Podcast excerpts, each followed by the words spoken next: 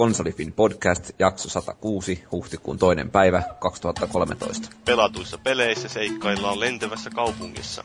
Uutisaiheessa Wii U etsii ystävää. Viikon keskustelussa G D C. Peli käynti.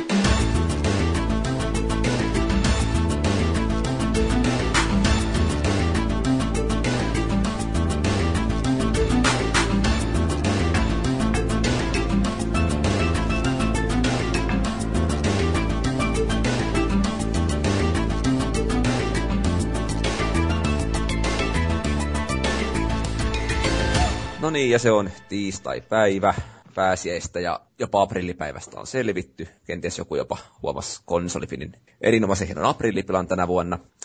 Mutta podcast ei pysähdy missään vaiheessa. Meillä on tänään vähän poikkeuksellinen raati. Jyri on Pohjois-Koreassa tai jossain lomalla tällä hetkellä. Ja mut valuikin pistettiin isännän paikalle. Ja vieraana mulla on täällä tietysti vakikaartista Paavi. Hyvää iltaa. Hyvää iltaa. Kuinka toi pääsiäinen on näkynyt sun arjessa? Pääsiäinen on näkynyt täällä siinä, että mä oon maannut sängyssä koko pääsiäisen, että mitään en ole paljon tehnyt, mutta kattonut Mad Meniä ja pelannut. No niin. Ja sitten meillä on kunnia vieraana Anna-Kaisa Kultima, Tampereen yliopistolla pelitutkimuksen parissa työtä tekevä henkilö. Hyvää päivää. No päivää. Joo. Game-reaktorissa myöskin toiminut ja Finnish Game, Game Jameissa mukana. No käydään vähän kaikkia kolmea läpi, eli mitä pelitutkimus pitää sisällään yliopistolla? Öö, sehän pitää sisällään kaikenlaista, mitä kaikkea nyt voi tutkia keksiä peleihin liittyvän, niin sellaista löytyy. Mulla on aika iso keskiö toi pelintekijöiden luovat prosessit ja pelialan arkipäivä. No niin, onko tota, kuinka tuore ala toi on yliopistolla ollut pitkäänkin? On meillä varmaan semmoinen niin kuin reilu kymmenen vuotta nyt takana tässä, että ainakin suomalaisessa skenessä ja, ja pohjoismaalaisessa skenessä on varmaan se reilu kymmenen vuotta juurikin sitten ihan, kun jos ajatellaan digitaalisten pelien tutkimusta, mutta onhan siinä nyt sitten muuten historiaa, ajatellaan leikin ja pelien ja urheilututkimusta ja kaikkea sellaista, niin sille on, sille on useampia vuosikymmeniä, ellei sitten jo pidemmältäkin. Joo, no. Aihe on kiinnostava. Toivon mukaan saadaan jossain kohtaa tehty vaikka jaksokin tuosta. Mitenkäs toi Finnish Game Jam? Taisi juuri olla vastikään. Finnish Game Jam oli ihan mieletön menestys, eli Global Game Jamin yhteydessä. Suomalaiset osallistu yli viisisataa ihmisen porukalla. Oliko meitä nyt kaksitoista eri paikkakuntaa siinä mukana? Ja, ja jos ajattelee, että Suomessa on noin kaksituhatta pelin kehittäjää, niin se on prosentuaalisesti aika iso juttu, että meillä on se viisisataa osallistujaa vuosittain niin kuin. Sitten sen neljäkymmentäkahdeksan tuntia huvittelemassa myös ihan pelien parissa, eikä niin kuin välttämättä kauhean vakavasti bisnesmaailmassa kytkettynä. Minkälaisia pelejä tänä vuonna tuot tehtiin? En itse päässyt paikalle ollenkaan käymään, mutta aiempina vuosina ainakin se Wheel of Time, mikä varmaan löytyy netistä ihan ladattavana, niin ainakin vakuutti. Joo, siis meillä oli, äh, mä en nyt muista numeroa, että kuinka paljon pelejä, mutta hillitön määrähän niitä pelejä on. Ja tietysti globaalilla tasollahan on, oli, oli jotain, niin kuin, ei, ei kukaan pysty käymään niitä läpi, että mitä kaikkea jännää. Että se on vaan sitten niin sattuman varasta, mitä sieltä nousee, että kun joku tykkää jostain pelistä ja sitten kertoo sitä eteenpäin, niin, niin, niin äh, ihan kivoja nostoja sieltä tulee esille. Äh, olisikohan nyt yhdeksän, yhdeksän ikään kuin avardia annettiin Finnish Game Jamin puolesta aika erilaisille teoksille, ja sitä oli tarkoituksellisesti haettukin, että haetaan diversiteettiä sen suhteen. Tai siis mieluummin diversiteettiä kuin, että haetaan niin kuin excellenssiä niin kuin kaiken yli. Et kun kyse on kuitenkin eksperimentaalisesta pelinäppäilystä, niin tota, ää, tärkeämpää on se, että joku kiva, kiinnostava yksi asia nousee siinä pelissä, kuin se, että, että niin kuin olisi kaikki osa-alueet grafiikasta pelitunteeseen tai, tai musiikkiin ja muutenkin atmosfeeriin tai tarinaan tehty hyvin. Eli aika, aika erilaisia juttuja sieltä nyt, niitä pystyy sitten tuolta Finnish Game Jamin sivulta katsoa ja pelailemaan sieltä Global Game Jamin sivustolta. Onko toi kerran vuodessa ainoastaan vai? Joo, Global Game Jam on vuosittainen tapahtuma, että siinä on niin iso koneisto takana ja aika iso duuni ihmisillä ihan täysin vapaaehtois, vapaaehtoispanoksella, niin sitä ei ehkä oikein pysty järjestäänkään useampaa kertaa vuodesta. Sitä on paljon kyllä pohdittu, että, että kysyntää olisi, ihmiset on innostuneita, että, että myös osallistumaan useamman kerran vuodessa. Mutta viimeisten, nyt tämän, mitä mä oon neljä vuotta itse ollut mukana, niin on ollut aikamoista nostetta jamien suhteen. Eli on aika paljon muitakin jameja. Että esimerkiksi just toi Möly Jam, joka, joka oli esillä myös täällä täällä tota, tota, tämän vuoden G D C:ssä niin äh, kaiken näköisiä. Ja sitten oliko semmoinenkin oli kuin Fuck That Jam, eli oh, Fuck The Jam. Mä, mä en muista ihan tarkkaan mikä sen nimi, mutta kuitenkin niitä on ihan valtavasti erilaisia jameja. Ja niin, äh, oli ennen, ennen G D C oli se kissoille, kissapeleille omistettu jami. Joo, ja, joo, ja sitten oli tota, Plane Jam oli kans jossain esillä. Ja ilmeisesti jopa tapahtuikin, eli ihmiset, jotka lentää jostain Euroopasta ää, San Franciscoon niin kuin G D C:hen, että sen lentokonereissun aikana tehdään yksi peliä. Kaikkea tällaista. Et siis, niin kun, onhan meillä paikallisiakin jameja Suomessa, Skorejamit ja, ja Oulussa omat ja, ja mitä kaikkea näitä on. Ja meidän tarkoitus Suomen mittakaavalla ehkä tuoda sitä myös esille, että minne kaikkialle voi osallistua sen lisäksi, että osallistuu tähän Global Game Jamiin. Minkälaisia pohjatietoja tuolla teille jameille osallistuminen vaatii, että koodereita kaivataan ja audiotyyppejä, mutta minkälaista osaamista pitäisi olla? No siis periaatteessa niin kun, äh, voi tulla paikan päälle, vaikka ei osaa tehdä yhtään mitään, että se on aina se oma osa siellä sitten tiimissä löytyy varmasti. Äh, ehkä jopa voisi toivoa niin, että olisi ihmisiä, joilla on joku vähän erikoisempi skilli, että mä itse osallistuin yhteen, yhteen tota, äh, Skorejameihin nyt tuossa syksyllä niin ompelukoneella, että et voi, ajatella niin kuin, voi ajatella vähän niin kuin laatikon ulkopuolelle, että tekeekin vaikka jotain materiaalista tuotantoa sen pelijamien aikana tai jotain häkkäämistä. Että ei pelkästään vaan niin kuin koodia väännetä, vaan sitten voidaan tehdä vaikka käsin grafiikkaa, jos ei osaa tehdä sitä jollakin illustraattorilla tai, tai muita ohjelmistoja handlaa. Niin jo loppupeleissä se on kuitenkin se tiimi, joka sen jutun tekee kasaan ja siellä kuitenkin voidaan auttaa toisia, että siinä voi oppiakin asioita sen viikonlopun aikana. Ja. Mutta sitten sit taas niin kun mitä enemmän sulla on niitä kaikkia erilaisia skillejä, niin sitä enemmän voi itseä haastaa sen viikonlopun aikana vähän niin kuin puskemaan omaa luovuutta eteenpäin. Ja sitten toisaalta myös jammailu on ihan oma skillinsä, että kun vuosi toisensa jälkeen osallistuu erilaisiin jameihin, niin alkaa hahmottua vähän se, että mitä siinä lyhyessä ajassa pystyy tekemään ja mitä haluaa tehdä. Joo, no mutta varmaan kaikille kannattaa suositella, että rohkeasti mukaan jameihin ja eiköhän sinne mahdu. Meillä on tänään päivän sapluna hyvinkin normaali. Ensin puhutaan vähän peleistä, mitä ollaan pelattu, sen jälkeen uutisia ja sen jälkeen viikon keskustelu, jossa käsitellään G D C:tä, eli Game Developers Conference, joka oli San Franciscossa, jossa Anna-Kaisa on mukana paikan päällä. Mutta, mutta eiköhän mennä suoraan moppiin, eli mitä on pojat pelanneet. Voisin vaikka kylysti aloittaa itse tässä näin, koska Steamista ostin viime viikon portalijakson yhteydessä myöskin niin Star Wars Jedi Knight Collectionin, eli Star Wars-pelejä, jotka on, no sarja taitaa kyllä olla kuopattu jo joitakin vuosia sitten Force Unleashed ja muiden alta pois, mutta, mutta, mutta ö, pari ekaa peliä, ne on julkaistu joskus villillä yhdeksänkymmentäluvulla, ja niistä kyllä vähän paistaa, että aikaa on ajanut jo ohitte, että se ihan ensimmäinen on käytännön Doom-kopio, mutta tota, nyt ensimmäinen, jota näistä sitten olin kunnolla pelaamaan, on tämä Jedi Outcast, joka julkaistiin vuonna kaksituhattakaksi, ja tota, tämä oikeastaan jatkaa vähän aiempia pelejä, eli men mikä tämä onkaan meidän palkkamurhaaja tai palkkasotilas Kyle Katarn, jossa tota, tulee sitten jedi ja sitten laitetaan vähän räiskimään ja pelastamaan maailmaa ja välttelee pimeää puolta sun muuta. Öö, se, mistä mä tuossa olen pelannut siis kauan aikaa sitten läpitte edellisen kerran, että en, tarinasta en muista mitään, mutta on niin kuin pelilliset kikat jotenkin vielä muistissa. Mutta tota, se, mitä niin kuin vähän yllätti, että se graafinen ulkoasu, totta kai se on niin kuin vanhentunut kymmenen vuoden aikana, mutta se, että se niin kuin oikeastaan tarkoittaa pääasiassa sitä, että monet kulkureitit on ihan niin kuin hämärän peitossa, että kun niitä ei vaan mennä erottaa sieltä, että jonnekin voi hypätä. Että se haastaa pelaajaa koko ajan, ole hereillä ja kokeilee sellaista asioita, mitä nykyaikana ei varmasti mihinkään peliin kyllä laitettaisi. Että kun käytävä ei olekaan, tai käytävä voi olla suora, mutta ovesta ei pääse eteenpäin, kun tajuaa hyppiä tai seinää pitkin sellaisessa kohdassa, missä ei, asiasta ei vinkata millään tavalla. Ja tota, se, mikä tuossa myöskin vähän yllätti, toisin kuin sitten tuon jälkeen ilmestyneen Jedi Academissa, joka on sitten seuraavana työlistalla, niin se, että tuossa valosapelin saamiseen niin menee useampia tunteja.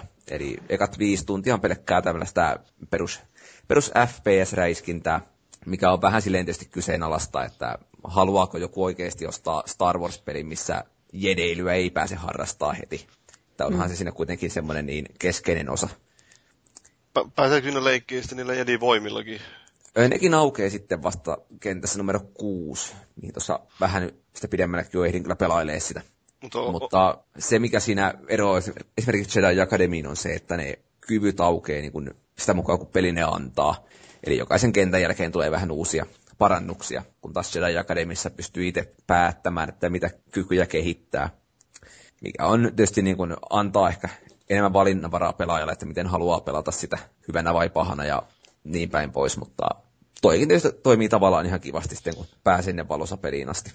Onko sä öö, pelannut niitä uudempia Star Warsia, eli näitä, näitä mitä nähnyt, nämä öö, Force Unleashedit? Joo, molemmat ykkönen ja kakkonen on kyllä pelattuna ja muistaakseni platinoitunakin. Miten ne vertautuu sun mielestä näihin klassisempiin? Mun mielestä, muistaakseni ainakin näitä kuitenkin moni pitää aika hyvää, hyvässä asemassa kuitenkin näitä Jedi Knightteja.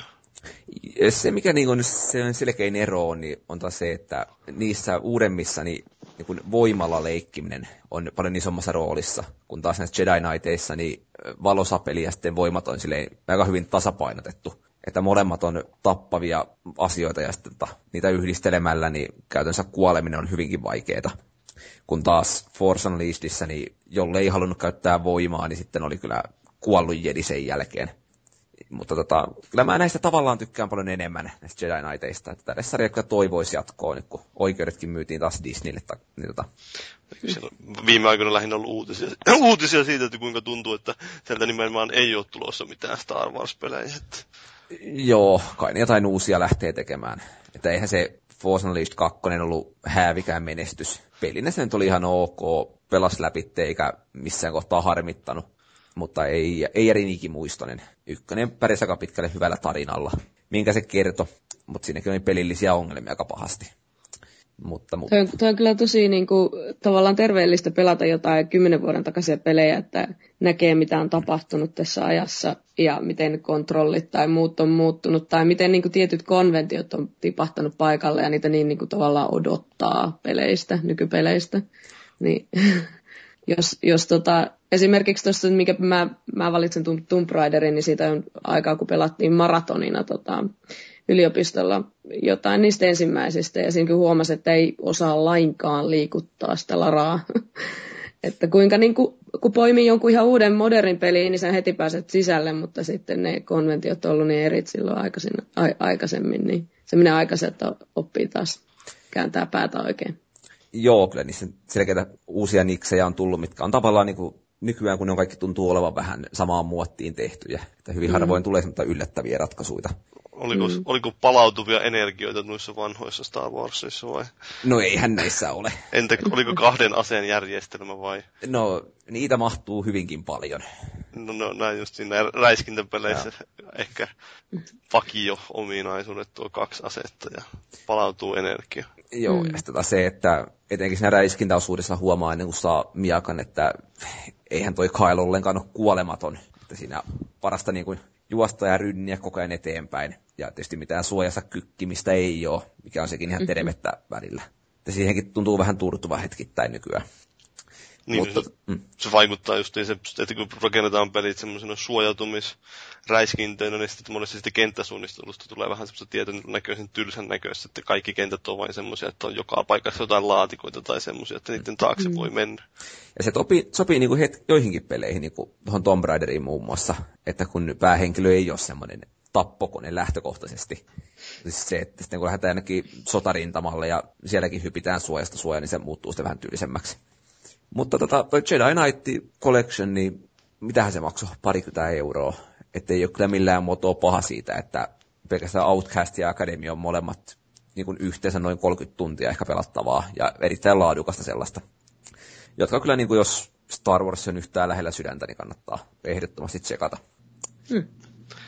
Joo, jos, jos on lähellä sydäntä. No, no ihan hyvä.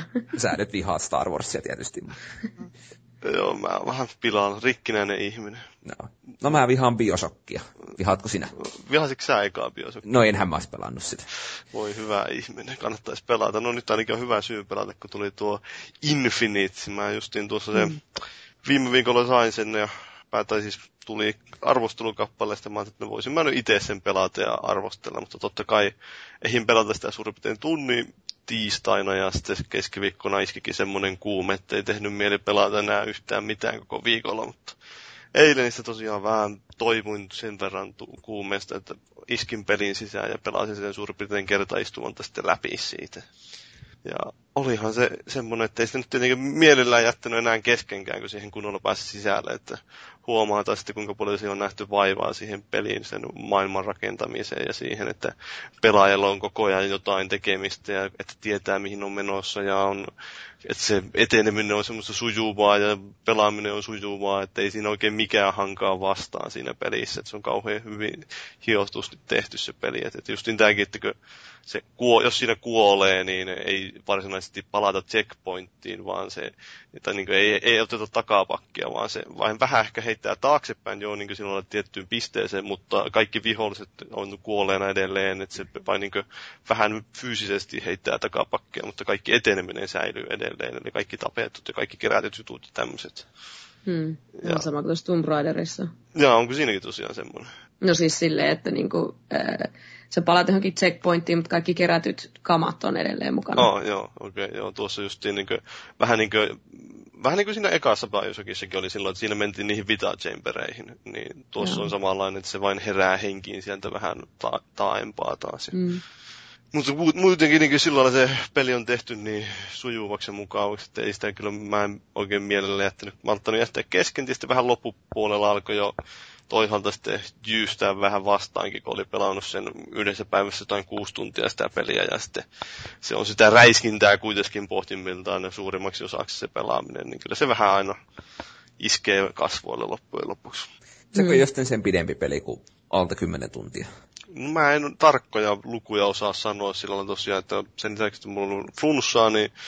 Mä tosiaan pelasin sen sillä lailla, en mä kauheasti kelloa katsonut, mä oon menettänyt ihan täysin ajantajun tässä viimeisen päivien aikana, että jotain semmoista alle, kyllä se alle kymmenen tuntia helposti pystyy pelaamaan. Riippuu tietenkin, että siinä on paljon semmoista tutkittavaa, että niitä voi nuohota niitä eri nurkkia ja siellä on pieniä salaisuuksia kätketty ja siinä on edelleen niin kuin aikaisemmiksi BioShockissa niitä ja Systemsokissa on niitä audiologeja, joita pystyy sitten niin kuin kuuntelemaan ja sitten sieltä rakentamaan vielä syvällisempää kuvaa sitä pelimaailmasta, ja sehän nyt jotenkin kannattaa, jos haluaa sitä pelistä saada mahdollisimman paljon irti. Että niissä on kaikkia ihan mielenkiintoisia pointteja, paljastetaan niistä hahmoista ja sitten siitä Kolumbian historiasta. Että on se aika jännä se kuitenkin se tapahtumapaikkakin taas, niin kuin, jos miettii, että se Rapture oli järjettömän, että merenpohjassa joku kaupunki, niin tuonne on vielä järjettömämpi, että taivaalle joku kaupunki. Ja sitten, että minkälaisia rakennelmia siellä taivaalla vielä on, että siellä on niitä kauheita patsaita ja kauhean semmoisia megalomaanisia rakennuksia ja sitten sinne taivaallekin on saatu synnytettyä semmoinen oma erilainen yhteiskunta, se miniatyyriyhteiskunta, kuntaisi, jossa on kaiken maailman luokkataistelut ja tämmöiset, niin se on se sinänsä aika kunnioitettava saavutus silloin, että siitä on vielä saadaan jotenkin kuitenkin siinä pelin aikana tuntumaan semmoinen suht järkevä siitä paikasta ja semmoinen omaa paikkansa. Musta jotenkin, musta jotenkin kauhean sääli, että sieltä merenpohjasta mennään nyt sinne taivaalle, että, että mutta jos sä sanot noin, niin ehkä se sitten on kuitenkin ihan ok, että oltiinhan siellä jo jonkin aikaa. Ja tavallaan tämä, mitä itse katsonut vähän videoita tuosta noin, niin se tuoreempi design tuntuisi niin kuin värikkäämmänä, aika paljon mielenkiintoisempalta kuin se Rapture. Semmoista tietynlaista harmautta on nähty niin paljon viime aikoina, että tuo on hyvää vaihtelua. Mm. Joo, no. Se Rapture oli kyllä tosi semmoinen tunnelmainen paikka. Itsekin kyllä ihan tykkäsin siitä, mutta toisaalta on, on tuo ihan mukava tosiaan, että se on vähän tuommoinen värikkäämpi ja valoisampi. On tuossakin tietenkin vähän, ehkä joissakin kohtaa vähän synkempäänkin menoa, mutta enimmäkseen se on semmoinen vähän pirtseemmän näköinen. Ja muutenkin se on kyllä aika hyvin se visuaalinen design siinä pelissä mätsätty silleen, että ottaa huomioon taas, että on, mä pelasin sen boksille ja boksi on vanha kone ja niin poispäin, mutta silti sillä pystytään aika näyttävän näköisiä ja semmoisia maisemia ja samaan aikaisemmin välissä, että oi herra, herra jästä, tämä on aika siistin näköinen jopa. Se on aika paljon kiinni siitä, että miten ne on suunnitellut nimenomaan sen designannut sen kokonaisuuden siihen. No eikö sen pariin otteeseen tehnytkin suunnittelupöydällä? Niin. Joo, kyllä siinä on muutama vuosi, mitä kaksituhattaseitsemän julkaistiin BioShock eka ja tämä julkaistiin nyt kaksituhattakolmetoista, niin siinä on se vajaat kuusi vuotta oli niin aikaa tehdä tuota. Mites se Elisabeth siinä? Mistä se jotenkin alun perin niin korostettiin, että se tuntui jotenkin hirveän niin tärkeältä hahmolta. Onnistuuko se mitenkään? Kyllä se... se... Ei, saa, ei saa spoilata liikaa. No ei, ei, ei en mä, joo, en mä mitään kauheita paljastuksia muuta kuin, että se on oikeasti robotti, no ei, mutta sit, siinä äh, se ihan, vähän aikaa kestää, että se tulee mukaan se tyttö koko kuvioihin. Sehän oli siis se juoni, oli, että se mies lähetetään pelastamaan sitä sieltä, mutta siinä mm. vähän aikaa kestää, että se löytyy se tyttö sieltä ja sitten se onkin käytännössä sen jälkeen koko ajan siinä mukana, tavalla tai toisella siinä tapahtumissa mukana, ja se on aika hyvin tehty siinä monessa mielessä sillä tavalla, että kun se kulkee siinä pelaajan mukana, niin se ei ole mikään semmoinen, niin kuin peleissä on monesti kauholoppinut ajattelun, mutta ei herra, jäs, pitääkö mun nyt suojella tuota tekoälyhahmoa tuossa, että se kuitenkin vain juoksee kuolemaan tuonne, mutta se on tehty sillä tavalla, että ne viholliset ei yritäkään vahingoittaa käytännössä sitä. Että se on taisteluissa, se menee jonnekin sinne suojan taakse piiloon. Että se periaatteessa on niin kuin suojassa siellä, mutta käytännössä se on tehty niin, että ne viholliset ei vain yritäkään vahingoittaa, eikä ne voikaan vahingoittaa sitä. Joten sitä ei tarvitse mm. niin kuin paapua siellä, mutta ei se mua olisi varsinaisesti häirinnyt siinä, että se, vaikka, että se oli niin kuin tällä vähän ehkä tyhmästikin tehty tämä. Mutta sitten se on toisaalta se on sitten niin kuin jatkuvasti mukana silleen, siinä, mitä tapahtuu pelissäkin, että se taistelujen aikana esimerkiksi se hakee sieltä koko ajan niin jostain maasta, jos löytyy jotain terveyspakkauksia tai sitten jos löytyy aseita ja sitten muuten taistelujen ulkopuolella, että jos löytyy vaikka rahaa jostain ympäristöstä, niin se ottaa niitä sieltä ja se huutaa, että hei, ota tästä ja sitten pitää vain painaa nappia. Niin se tulee semmoinen lyhyt animaatio, jossa se yli heittää vaikka aseen sille pelihahmolle ja se ottaa sen siitä käteen. Ja sitten tulee tämmöistä pientä interaktiota, joka koko ajan pitää sen tavallaan kuitenkin mukana siinä toiminnassa. Ja se on ihan mm. hauska tämmöinen yksityiskohta. Et eihän se nyt ehkä niin fiksu ja filmaattinen ole kuin joku Half-Life kaksi älyksi aikoinaan oli. Mutta ehkä se on vähän silleen tuotu vielä silleen keskeisemmäksi osaksi sitä peliä, että on se niin kuin tarinallisesti sen on käytännössä tämän kuitenkin sen Elisabetin tarina ehkä enemmän kuin sen päähahmon tarina. On aika vaikea tehdä, tulee tämmöinen niin kaveri siihen rinnalle, joka pitäisi niin olla tarinallista tai merkitystä, mutta silti se, että se ei muutu niin raivostuttavaksi. Aika useissa peleissä kuitenkin huomaa sitten sen, että se niin pistää vihaseksi, tota, jos niin se tekoälykaveri kuolee ja peli päättyy siihen. Niin, ja sitten toisaalta se taas voi tuntua halvalta, jos osallistuu taisteluihin se tekoälykaveri, mutta se ei voi kuolla ollenkaan. Se vain menee mm. keskelle vihollisia taistelemaan ja pyssyttää sitä kahden metrin päästä haulikolla, eikä sille käy mitään. Niin, jos se on joku tommonen viaton pikkutyttö, niin sitten tuntuu vähän oudolta, jos se juoksee sen sinkokourassa räiskimässä menemään. Ei sekään niinku fiksua sitten ole. Joo, ei. Se onkin just semmoisen tukirooliin niissä varsinaisissa taistelussa. Että... Mutta kyllä se, niin kuin voisi näin niin kuin sanoa, että ihan suositeltava peli, että tarina nyt on ehkä vähän, en nyt halua spoilata mitään, mutta aika lostmainen jopa joissakin käänteissä, että loppu on vähän semmoinen, että pistää vähäksi aikaa miettimään, että hetkinen, mitä tässä on tapahtunut, mutta ää, siinä on jonkun verran jopa tätä semmoista vähän tieteellistä pohjaa, että fysiikkaa ja kautta kvanttimekaniikkaa näitä tulkintoja. Ehkä jopa siinä vähän mietitään. Se tuntuu sillä, että okei, tästä voisi tulla jotain, ehkä ne on jotain syvällisempää hakee tällä. Ja kyllä sen näkeekin, että mitä ne on siinä tavallaan hakenut sillä tarinalla, mutta sitten ei, ei sitä koskaan kuitenkaan viedä ehkä ihan sillä tasolla, millä itse olisi halunnut. Että se olisi ollut ihan hieno nähdä, että jos ne olisi syvällisemmällä tasolla tuonut tätä fysiikkaa pohdintaa siihen osaksi sitä tarinaa, mutta sitten se pääntyykin vähän tällaiseksi perinteisemmäksi twistiksi vain siellä lopussa.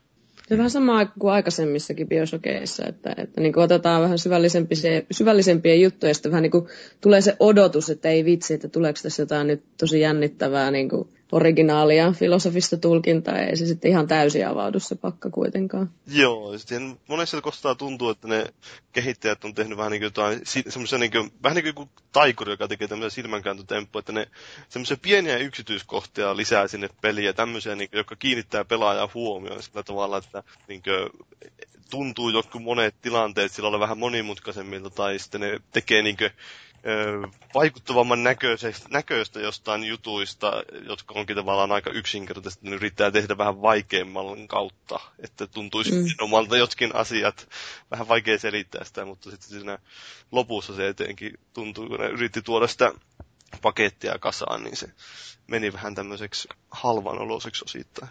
Siinä ehkä, jos ei osaa tehdä sitä kauhean massiivisesti, niin ehkä kuitenkin kannattaisi lopulta jättää tulkintaa enemmän pelaajalle. Että tuota, vaikka se on toisaalta yksi ihan sairaan halpa, halpa ratkaisu, mutta Mutta että se on vaikeaa, eikä sitä, se pitäisi olla ihan täysin jotenkin niin kuin nero, että pystyy tekemään jotain sellaista, jota ihmiset sitten vielä kauheasti odottaa. Joo, ei, mutta kyllä, kyllä mä nyt sanoisin, että kannattaa pelata tuo, jos tykkää just siinä tuommoisesta tarinavetoisemmasta räiskinten peleistä, että siinä on kuitenkin se pelimaailma on ehkä se olennainen osa, melkein olennainen osa sitä, että minkälaisen tunnelman se pelimaailma siihen luo. Ja sitten toisaalta se Elisabeth täydentää aika hyvin sitä, että siinä on koko ajan jonkinnäköistä tarinaa, vaikka se suurempi mystisyys jätetään siinä alussa ehkä tulee vähän esille ja sitten se unohtuu siihen keskivaiheelle ja se taas lopussa nostetaan esille. Niin. Mutta se on siinä aina jotain, joka pitää sitä mielenkiintoa yllä ja pakottaa pelaamaan eteenpäin. Sitten näkee vähän, että mitä täällä nyt seuraavaksi tulee.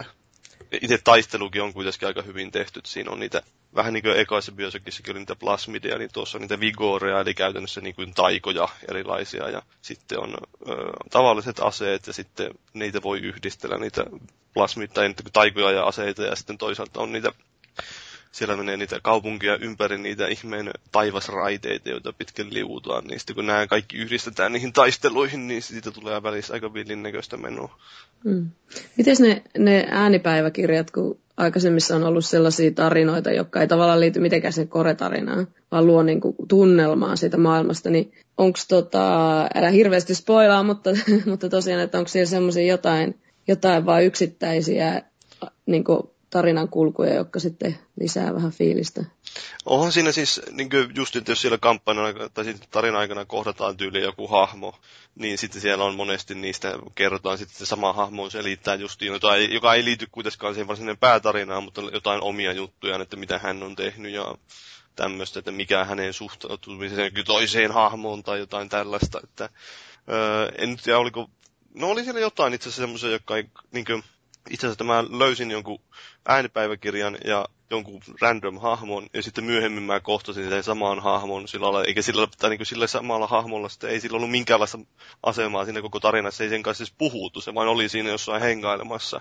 Se on ihan mahtavaa, musta se on just, just ihan mahtavaa, niin kuin, että ei kaikki, niin kuin, että kun, tavallaan, että jos se peli menee niin, että kaikki niin kuin, liittyy johonkin juonenkäänteeseen, niin sitten sä alat jopa miettiä joka ikistä niin kuin äänipäiväkirjaa, että ei vitsi, että mitä sitten seuraavaksi tapahtuu, ja sitten kun sitä rikotaan, niin siihen tulee vähän enemmän. Joo. Enemmän orgaanista fiilistä. Joo, ja se oli ihan hauska sillä, että mä tunnistin sen, että tämä on varmaan se, tosiaan se jätkä, joka puhuu siinä jotain. Mut, joo. Et... Just toi on myös parasta, että sit sä niinku pistät niitä itse yhteen silleen, että ne saattaa jopa pudota osa detaljeista pois, ja sit sä et tajua, että, mistä, että se oli oikeasti yhteydessä johonkin toiseen asiaan. Joo. Et... Se on oma pelinsä. Kyllä ihan mielenkiintoista, kun pelaajan pitäisi vähän niinku osata pistää itsekin palasia yhteen. Että kyllä tuossa on että... Varsinkin sitten, kun on pelannut läpi sen kerran, niin sitten jos katsoo vähän, ehkä miettii uudelleen jotain alkupäänkin juttuja, että miten ne sopii tähän kokonaisuuteen, niin niitäkin on ihan hauska miettiä. Ja sitten on siinä niin paljon kaikkea yksityiskohteja siellä maailmassa muutenkin, että niitä ihan mielenkiintoista tutkiskella sieltä ympäristöistä. Onko sulla tarinallisesti mitään tekemistä niin kahden ekan kanssa? Öö, että uskaltaako hypätä suoraan tuohon noin? Öö, öö, teemallisesti kyllä. Mutta ei niin kuin sillä ole suoraanlaista tarinan jatkuvuutta, ei ole jonkinlaisia tällaisia ö, nyökkäyksiä ensimmäisen BioShockin suuntaan on, mutta ei ole mitään varsinaista. Ei ole menettänyt mitään suurta ton suhteen, jos on aiemmin pelaamatta. Ei, ei missään mitään. Joo. Täytyy pistää varmaan hankintaan. Aika paljon tämä on kuullut kehuttava joo. Kaikkialla. Niin. Hyvin sanoja saanut. Metacritic taitaa olla se yhdeksänkymmentäviisi vai mitä se nyt onkaan.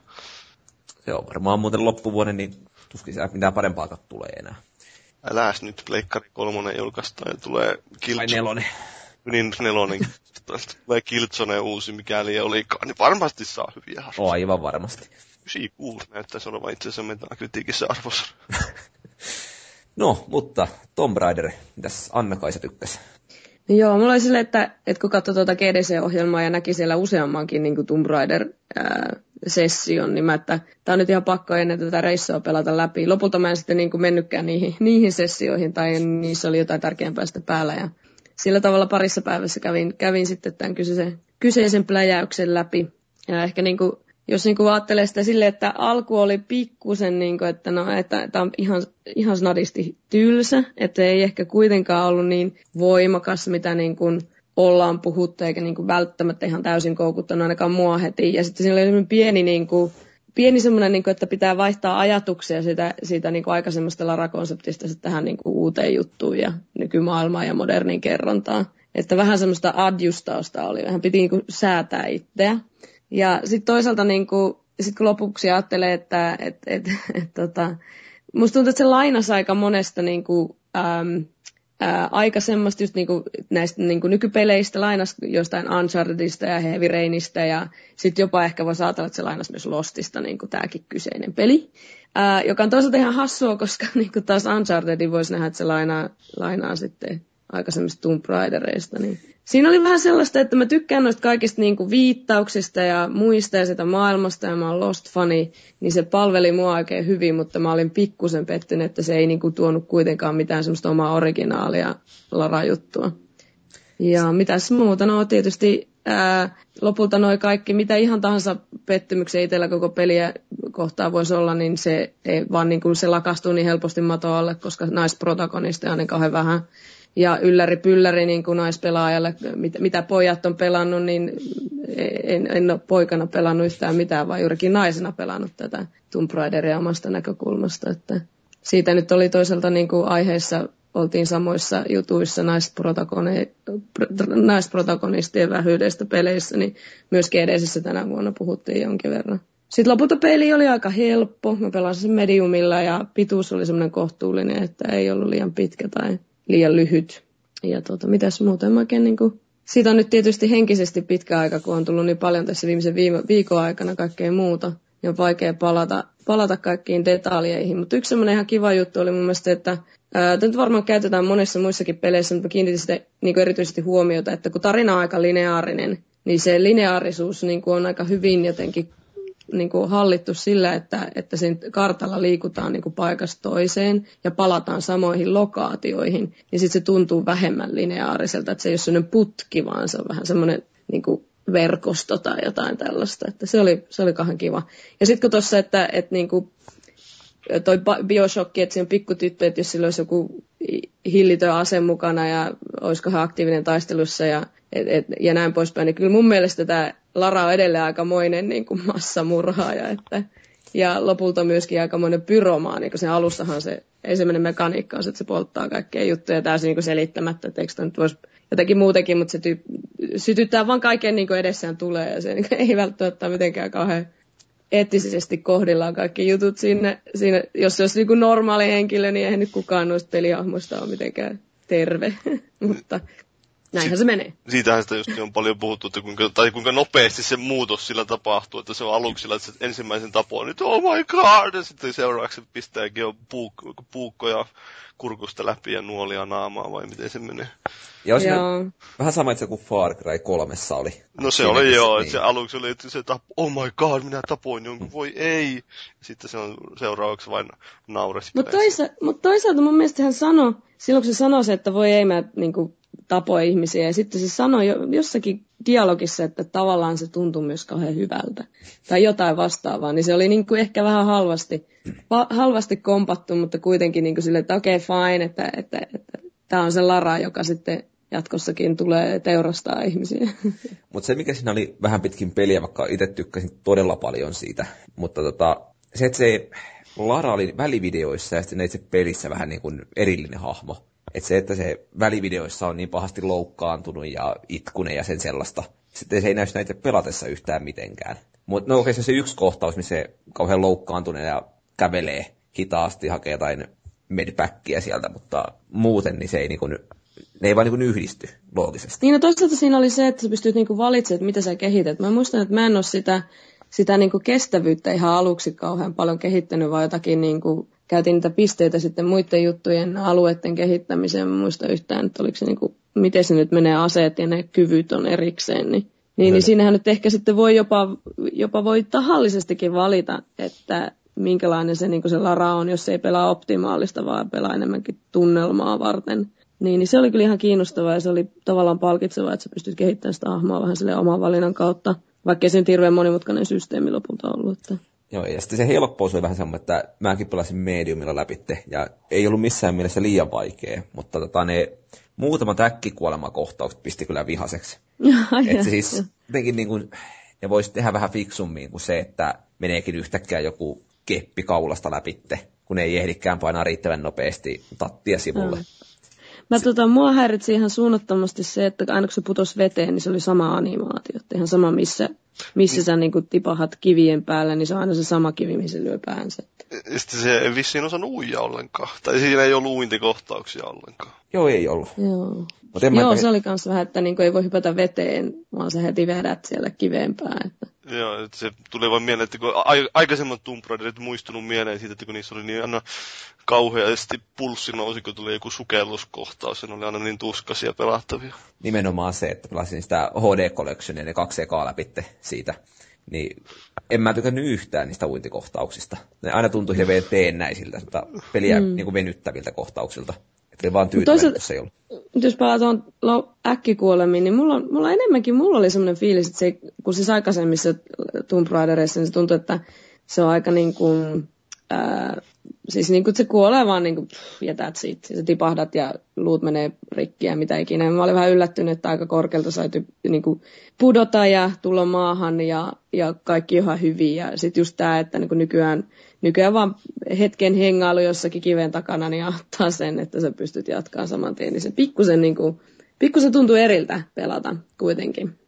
Joo, ja sitten ne niin kuin kokemukset, mitä siellä tuli siinä, että tippuu jostain vuoden päältä sun muuta, että se ei oikein vaan niin tuntunut siinä miltään. Mm. Et vähän sellaista niin pelillisiä muutoksia olisi voinut tulla sen mukaan, että joku, no, olisi tietysti vähän tyllisää, jos nilkkavi nähtää aika viiden minuutin jälkeen, ja mm. sitten kävellään keppien kanssa loppumatka. Mm. Sitten tuosta, niin jos palaa tuohon niin audio- tai noihin äänipäiväkirjoihin BioShockissa, niin tässähän oli paljon semmoisia niitä niin journaalipalasia, niin päiväkirjasivuja, mitä se löysi, niin mua pikkusen ärsytti se, että ne oli lähestulkoon aina niitä hahmoja. Tai se mä en nyt muista, että yhtään, että oliko siellä semmoisia irrallisia. Olihan siellä tietysti niitä tyyppejä, joita sä et ollut tavannut, koska se oli niinku vuosien saatossa niinku kertynyt se koko kama sinne peleihin tai siihen niinku maailmaan. Mutta se, että ne, ei, ne, ne tarinat ei niinku ollut samalla tavalla niinku koukuttavia kuin BioShockissa, että hitto, että niinku tuollahan on ollut tämmöinen tämmönen kohtalo ja nyt mä saan siihen lisää palasia. Et ne oli vaan niinku semmoisia lätinäjuttuja, mitä ihmiset on ikään kuin kirjoittanut jossain tilanteessa, aika halvalla tehtiin.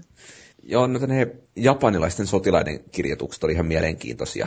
Ja tota, toista taas ne, niin kuin ne oman matkaseudueen jutut syvensi aika paljon niitä hahmoja, niiden motiiveja. Mutta samalla taas se, että se vähän tappaa sitä ideaa siinä, että ne muistikirjan palaset löytyy sieltä paikoista, missä ne hahmot ei vaan ole voinut käydä. Mm. Mun mielestä niin sekin, että, että niin siellä oli taustatarinalla jotain, että yhtäkkiä sä tiedät, että joillakin niillä sun, sun niin miehistöjäsenillä on ollut suhde keskenään tai mitä ikinä, niin se oli niin, niin jotenkin sillä, että ah, että voisi nyt olla vähän, vähän syvempää jotain, niin kuin, että niin kuin siinä olisi joku junnukirjoittaja palkattu tekemään näitä pikkupalasia, että, tai sitten vaan tehty liian, liian niin kuin ujosti, ettei saa olla mitään kahden rajua. Kun tästä nyt oli niin kova kohu välissä, että ei tässä mitään rajua ollut koko pelissä lopulta. No kuinka sä koit sen? Suhteessa, kaik... mm. Suhteessa kaikkiin muihin peleihin, mitä on niitä nyt mitään mm. kamalaa tehnyt. No siinä ennakkoon oli se niin sanottu raiskauskohtaus, se ei hirveän niin kuin paljon tapetilla, niin miten sä koit sen, että oliko jotenkin niin kuin ikävä kohtaus siinä? No, näkyykö ollenkaan, että jos no, ei olisi tiennyt sitä, niin olisiko edes huomannut?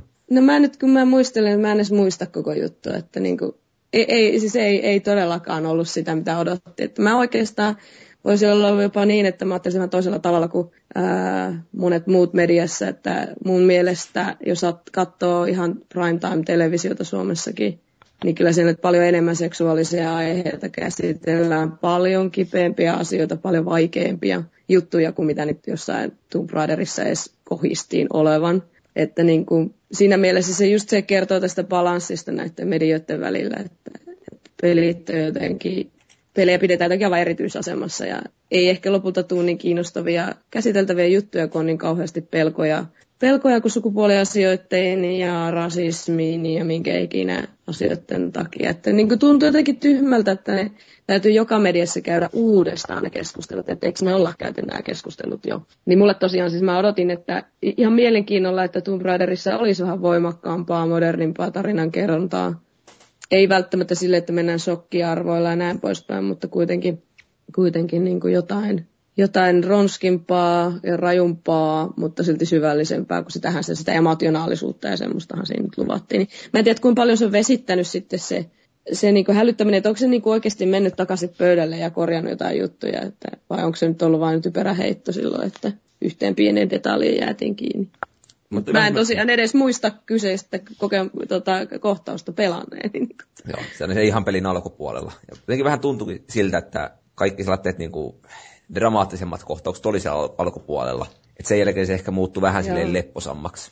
Joo, se oli, väh- se oli mm, joo, ja se jäi vähän ohueksi sitten se Laran niin kuin, ä, matka kuitenkin, että lopulta sitten vaan, että palataan takaisin sinne ja mä haluan tehdä tätä, mitä se sitten tulee tekemään ikään kuin niissä vanhoissa peleissä, niin Mm, en mä tiedä. Ähm, hyvä peli, se oli kiva kokemus, ähm, mukavia palasia, viittauksia toisiin peleihin, moderni pakkaus, ei sinänsä mitään valitettavaa, mutta yleisesti ottaen, kun noita on pelejä, joissa on naisprotagonisti, niin niitä odottaa, sitten ne joutuu esimerkiksi naisnäkökulmasta, niin odottaa aika pitkään, että voi pelata taas jotain sellaista peliä, jossa sä voit kuvitella olevasi se päähahmo, niin tota, siihen nyt kohdistuu sitä aika paljon paineita.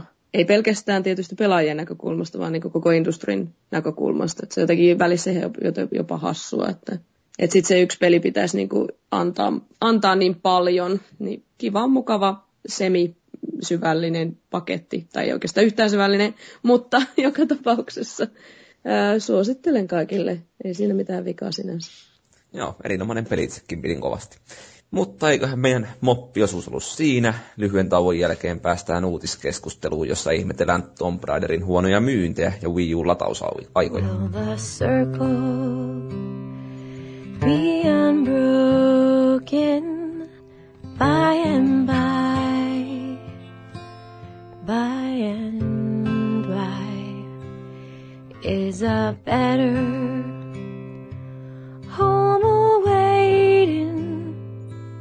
In the sky, in the sky, in the joyous.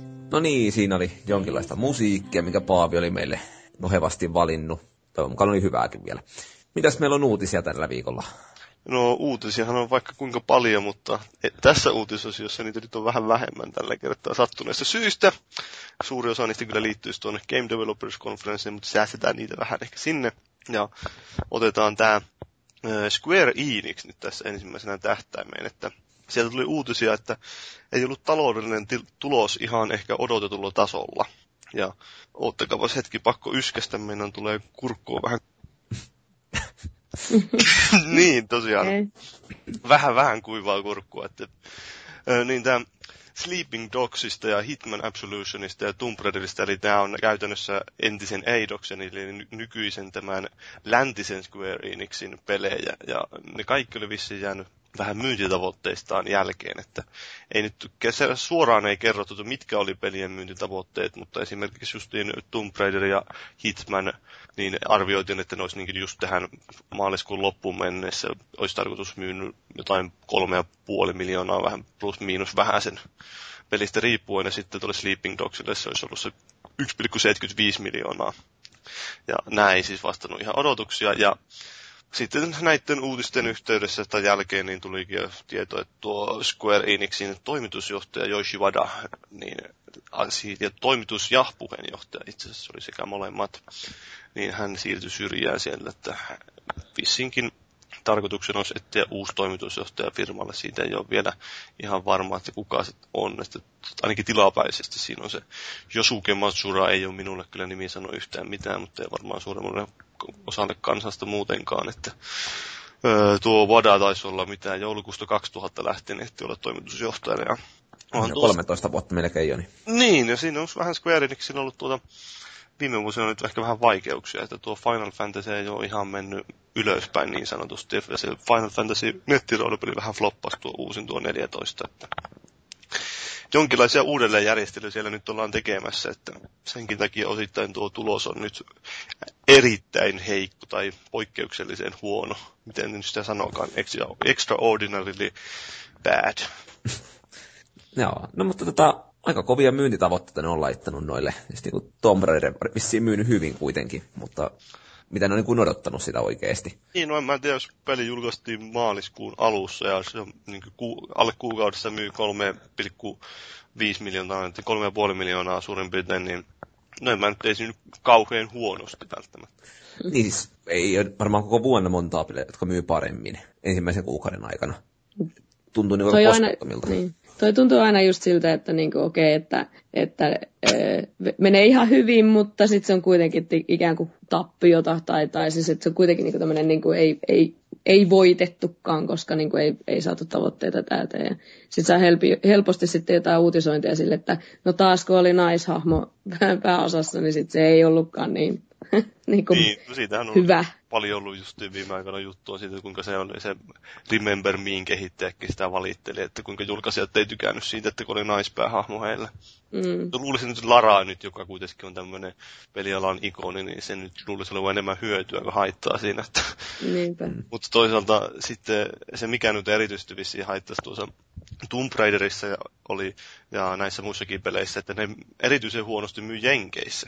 Että vissiin oli ö, kaksi kolmasosaa myyneistä, kun oli peräti tullut Euroopassa Tomb Raiderille. Niin just. Se on aika niin hämmentävän paljon. Luulisit Jenkeissäkin hyvin suosittu hahmo. Joo. Tai ollut aiemmin. Tai siis sillä oli, taisi olla, oliko se, että siis kuusikymmentä prosenttia, niin kuin Jenkeissä myytiin kuusikymmentä prosenttia siitä, mitä, tai kaksi kolmasosaa siitä, mitä oli myyty Euroopassa. Että mä nyt en, miten tar- en nyt on niin sekaisin, että en osaa tässä nopeasti laskea, että miten ne prosentit siinä jakautuu sitten. Mutta kuitenkin selvästi heikommat myynnit oli vissiin Jenkeissä ollut.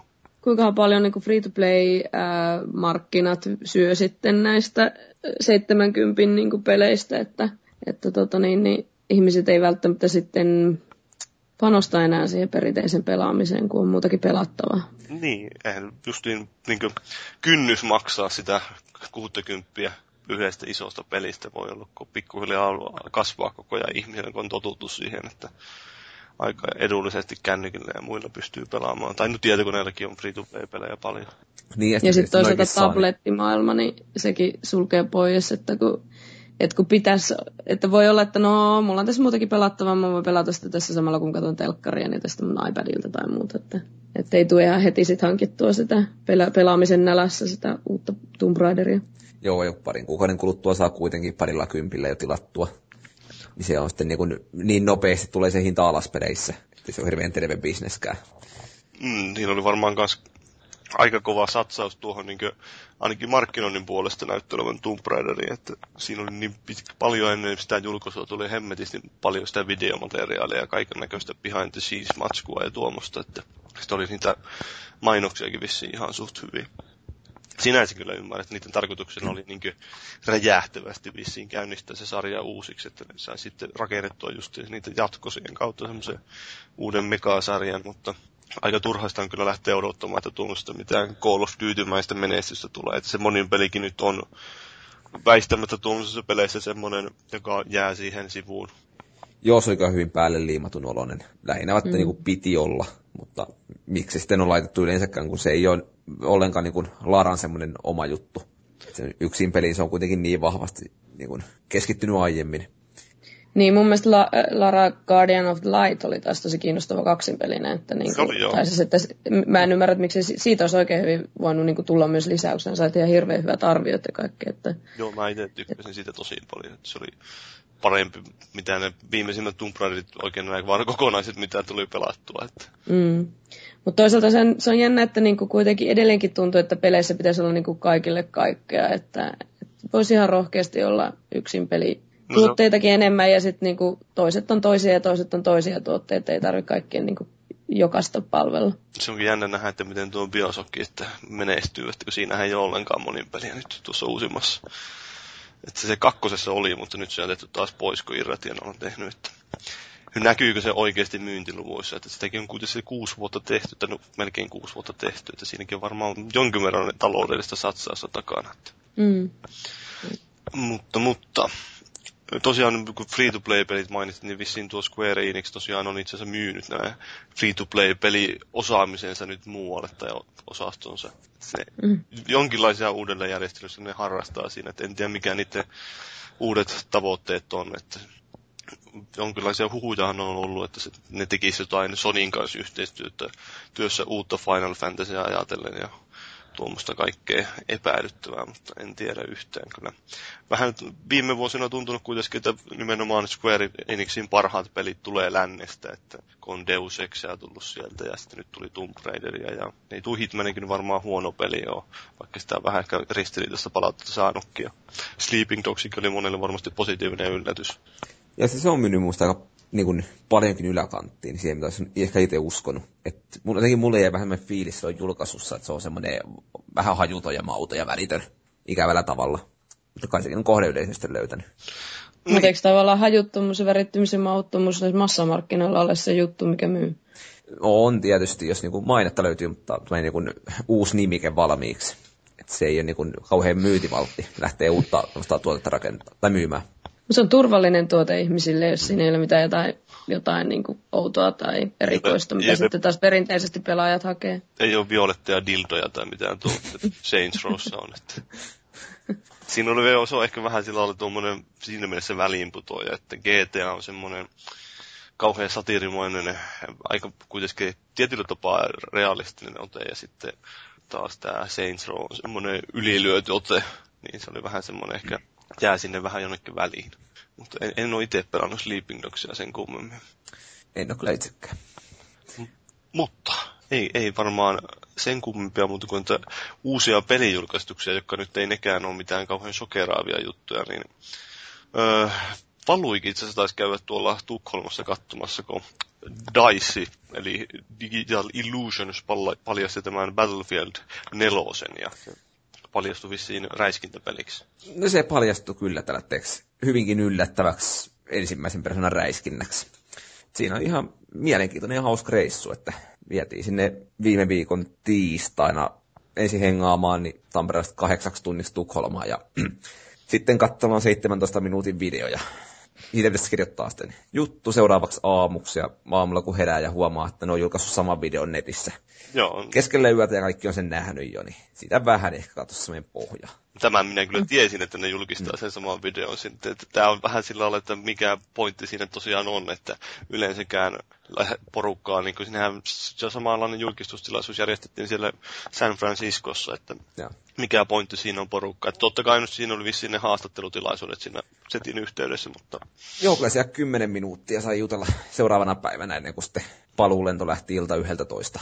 Siinä on kohtuullisen pitkä päivä. Tuntien nämä, kuitenkin nämä tilaisuudet ja minkälainen tuo P R-koneisto siellä on, niin ei sieltä saa mitään kauheasti irti kyllä muuta kuin, että how awesome is this game? Nimenomaan sitä ja yksi, ja monin pelistä ei saa kysyä ja, ja, ja. Sitten niin kuin kysymykset täytyy muotoilla siihen malliin, että, että miksi tämä on niin hieno. Hmm. Jos itse ei sitä muotoile, niin sitten he muotoilevat vastauksen siihen malliin. Niin, kun niillä on ne tietyt vastaukset, jotka mm. ne saa antaa siellä, ja tai niin, jotka ne haluaa sen tietyn viestin laittaa ulos sieltä, niin no. Se on vähän monen monesti nuo tuommoiset, varsinkin näin alkuvaiheessa, kun ei oikeasti sitä pelistä kauheasti kerro mitään. Että Disen pomo osaisi vähän aikaa sen kanssa jutella, niin mikäs siinä. Joku kaveri siinä hakkasi näppäimistöllä vieressä koko ajan. Kyseli vastauksia, niin. En tiedä sitten, mitä, se, mitä sekin pohti siinä. Paremmin ei tule vääriä juttuja. Niin, no kyllä. Siinä yleensä joku P R-mies on katsomassa, että samalla ne tekee jotain muita duuneja tai jotain vastaavaa siinä. Että. Mutta tämä ehkä semmoinen pointti, jota tuohon nyt haluaisi kiinnittää huomiota, että mitä järkeä on paljastaa Battlefield yksin pelillä.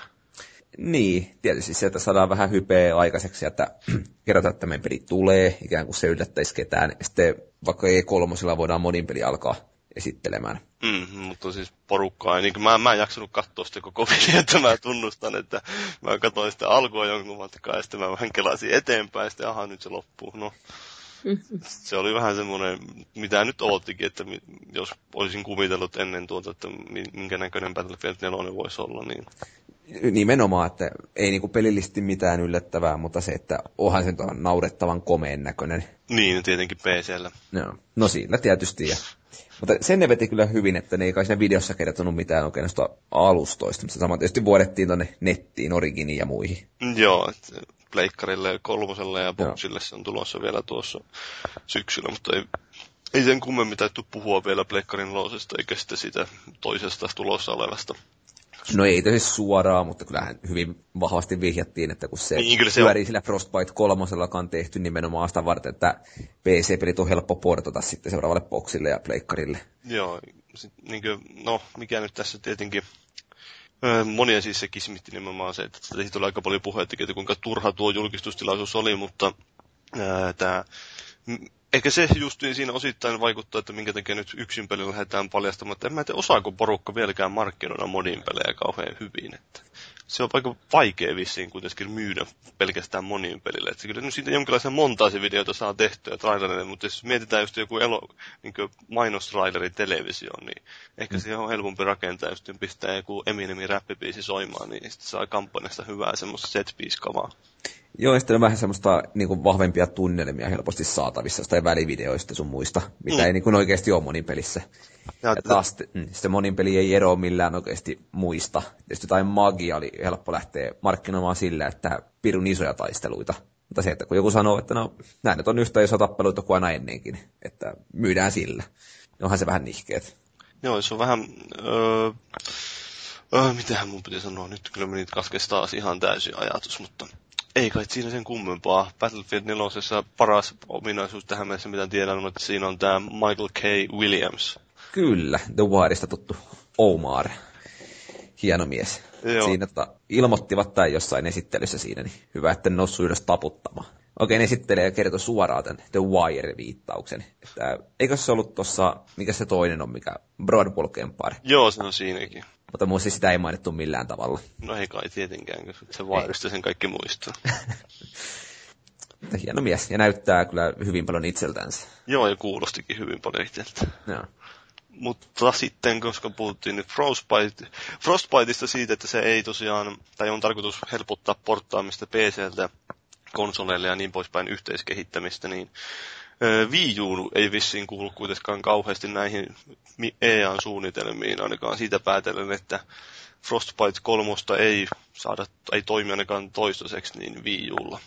Joo, eikä varmaan tietysti toimikaan, mutta se on kyllä vähän jännä, että se sen meinaa kääntää pleikkari kolmoselle ja nykyiselle boksille, että se ei sitten Wii Ulla mukaan pyörisi. Niin, se mua vähän itseäkin ihmetyt, että tämmöistä olivat menneet sanomaan, että kun tuo Bäfä nelonen ei ainakaan ole tullut sen Wii Ulle. Ja vissiin Frostbite kolmosesta on tarkoitus tehdä kuitenkin E A:n sisällä semmoista vakipelimoottoria. Joo, vähän tosiaan puhuttiin sitä, että onko niin kuin E A:lla ja Nintendolla mennyt sukset ristiin ihan urakalla. Kyllä tuli muutama julkkaripeli, FIFA ja Massa kolme Special Editionia, mutta nyt tietysti toi näyttää vähän ikävältä, jos seuraavat Massat ja Dragon Ageit tehdään tuolla Frostbitella, eikä niistä tule ollenkaan Wii Ulle. Ei se nyt hyvältä näytä. Joo, en mä tiedä siis, että vähän ehkä syytä huolestua jopa näillä Nintendo pelaajilla. Nythän sanottiinkaan siitä Unreal Engine nelosesta, että sekään ei ole tulossa Wii Ulle ollenkaan. Mm. Että tietyssä määrin, että jos tämmöiset merkittävät pelimoottorit jäisi kokonaan tulematta kyseiselle laitteelle, niin se väistämättä vaikuttaa siihen, että kuitenkin nämä isompien pelien, isommat pelit yleensä kehitetään kuitenkin tietyllä tämmöisellä moottorilla, joka sitten mieluusti olisi suoraan yhteen sopiva. Kyllähän se toivoisi, ja se, että Wii U:ssa potentiaalia niin paljon vieläkin, että toivoisi, että ne pärjäisi, mutta pitäisi jotain ainakaan tapahtumaankin. Tämä Nintendolta ne omat pelit myyntiin, että se vähän huutaisi. Joo, ei vähän on hankala tuo Wii U:n tilanne, mutta onneksi nyt on tulossa edes päivitys, joka lyhentää noita latausaikoja, että huhtikuussa vissiin olisi tarkoitus tulla. Joo, tämmöinen päivitys, josta nyt ei tarkkaan ajankohtaa kerrottu, mutta ilmeisesti huhtikuussa. Ja ne julkaisi jonkinlaisen videon YouTubeen, jossa vähän esiteltiin ennen ja jälkeen kuvia, jossa kyllä noiden latausaikoja pitäisi noin puolittua siellä käyttöjärjestelmän sisällä. Onko ne niin kamalinen latausajat? Sitten mä en ole itse nimittäin kauheasti Wii U:n kanssa ollut tekemisissä. No eihän toi ollut mullakaan seinässä nyt kuukauteen, mutta tota... Mm. Nyt on, ne, a... on ne aika niin. Kauheat siis suhteessa, että se on uusi, uusi konsoli, niin että kyllä se aika lailla heti pistää silmään. Et se ei niinku mua silleen haittaa, koska en mä käytä siinä mitään muuta kuin se niinku pelilaitteena. Tai aika monista avautui siitä, että jos niinku lopettaa pelin, sitten menee sinne, mikä se on se WeChatti. Siinä mm. käynnistää sen katsoa vaan, että onko kukaan kaveri online. Et siihen saa kulumaan niinku aikaa useampia minuutteja. Joo, että tavallaan kun Wii U:hun on niin kuin tietyllä tavalla pistetty panosta siihen ää, niin kuin palvelumuotoiluun, niin sitten, sitten kun se vesittyy sillä, että sä odottelet juttujen välillä, että niin kuin aukaisee ja ja lataa jonkun seuraavan asian, niin eihän se, se, se ei sitten oikein niin kuin sovi yhteen sen kanssa. Tosin toki jos käyttää vaan siihen, että pistää sen pelin sisälle ja alkaa pelaamaan, niin se on ihan fine. Mutta on sen kuin silleen, että, että ajattelee, että puhutaan jo uudesta suku, sukupolvesta, niin olisi aika hämmentävää, että sitä odottaa oikeasti pitkään. Joo, ja sitten kun se ei tosiaan kykene se laiten ja, ja useampaa softaa yhtä aikaa, että kun se peli täytyy tosiaan sammuttaa ennen kuin pääsee chattiin, niin onhan mm-hmm. se nyt naurettava ratkaisu, että kun joku P S V:täkin pystyy useampaa peliä pyörittää siellä yhtä aikaa ilman mitään mm-hmm. ongelmaa, niin että miksei sitten Wii U pysty, joka pitäisi kuitenkin olla tehokkaampi.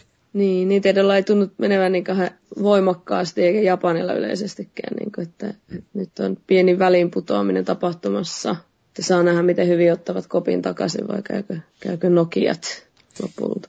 Joo, ja niillä tuo käsikonsolipuolihan niillä edelleen Nintendolla menee suht hyvin, mutta sekin on sitten, että kuinka pitkään sinne siihenkään voi enää luottaa sitten välttämättä. Niin, kun toisaalta smart, äh, tota, älypuhelimet kuitenkin aika hyvin ottaa siitäkin alueesta niin kuin kiinni, että mäkin olen aivan täysin luovuttanut, luovuttanut noiden käsikonsoleiden kantelun, kantelun pitkin matkoja. Et mieluummin sitten vaan pelaa, pelaa, jos pelaa, niin sillä laitteella, joka on aidosti mobiili. Joo, joka on kuitenkin kulkee joka tapauksessa, on pakko ottaa mukaan, niin sitten mm. mieluusti ei ylimääräisen. Vähän niin kuin M P kolme soittimia erillisiä nyt ei kauheasti enää näe ihmisillä. Että.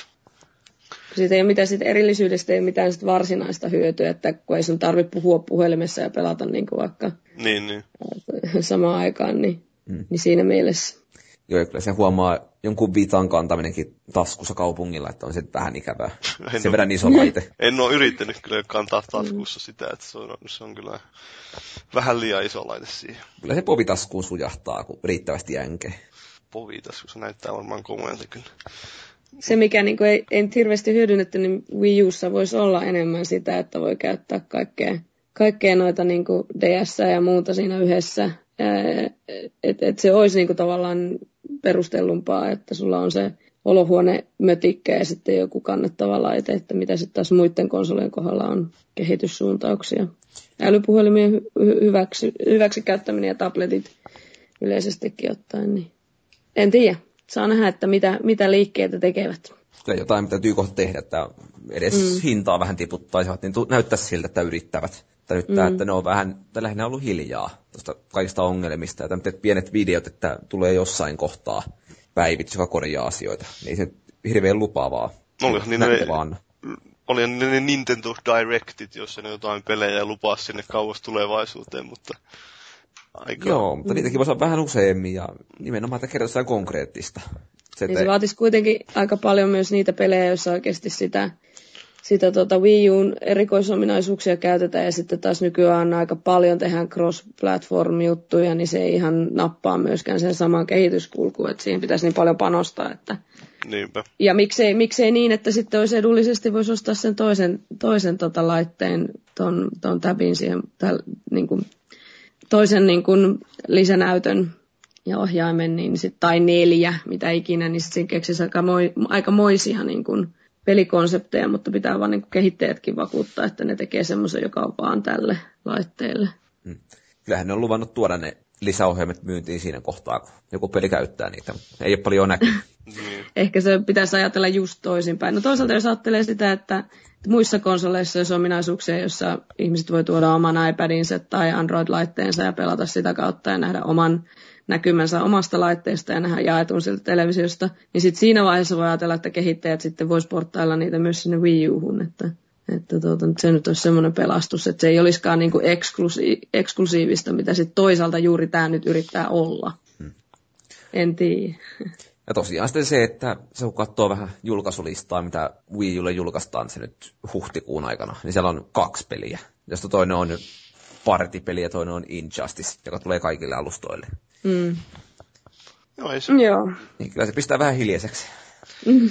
Joo, en mä tiedä siis mitään nyt varsinaisia yksin, tai niin kuin yksinoikeuspelejäkään ole kauheasti mitään merkittäviä tulossa tämän vuoden aikana muuta kuin, niin no ehkä ne nyt voi sitä Mario Kartista tai jostain ö, uudesta Mariosta kertoa siellä E kolme messuilla, mutta mm. niin kuin, että Zeldan uusi versio on tulossa, mutta Joo, mutta sekin tulee sitten vasta joskus. Ja Pikmin kolmonen nyt pitäisi tulla tämän toisen kvartaalin aikana. Aa, niin totta. Mutta eihän sitä kannattu vielä mitään tietoa, että vaikka menisi syksyn sekin. Nintendolla on vähän tapana se, että monesti kertoo kauhean myöhään, että milloin peli on tullut, loppujen lopuksi tulossa. Että ihan niin kuin muutaman kuukauden sisällä julkaisusta vasta tulee julkaisu. Eikä, eikä, eikä noin määrät riitä mitenkään siinä paljoudessa, kun ihmiset laskee sitä, että niin, mutta tällä laitteella voi pelata vaikka mitä. Niin. Että jos tulee muutama semmoinen niin kuin timantti, joku neljä peliä, niin sitten voi olla sitä, että okei, okay, fine, tässä on niin muutenkin mitä priorisointia pitää tehdä pelien pelaamisen niin kuin ajankäytön suhteen, niin, niin ei se sitten niin kuin nosta sitä konsolimyyntiä, että, että okei, okay, että on pakko ostaa tämä laite, että voi pelata Pikminiä.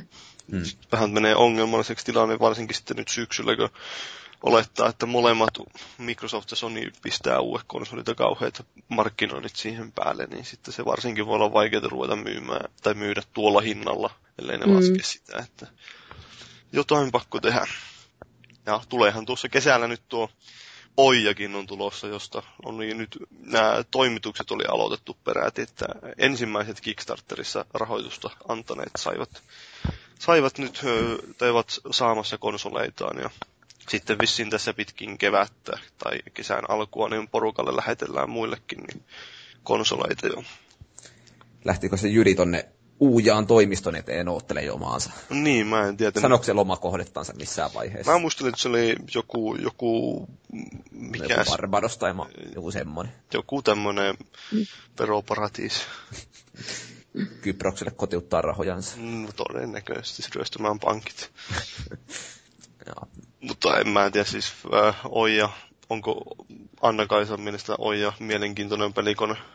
No siis kyllä mulla on ainakin se, että kun Kelly Santiago hyppäsi messiin, joka on tehnyt kiinnostavia asioita aikaisemmin That Game Companylla ja muualla, niin kyllä, kyllä mun silmät on auki, että mitä siellä tapahtuu. Että on se niin kuin ajassa, ajassa toisaalta paljon... Niin kuin, ajankohtaisempi konsepti sinänsä, vaikka, vaikka jossain määrin niin kuin joku iOSin suljettu ä, ekosysteemi on, palvelee kaikkia ja näin poispäin, mutta se, että nyt kun vihdoin ollaan saatu Android-asiat ja jutut toimimaan ja, ja niin kuin kamaa on samalla, samalla tavalla kuin vaikka, vaikka Applen kaupoissa, niin, niin, niin en, en näe sitä yhtään, niin kuin, yhtään pahana ja odotan, että siellä voi tulla ihan hyvä menestys, että aika on oikea ja, ja trendit viittaa oikeastaan tuohon suuntaan.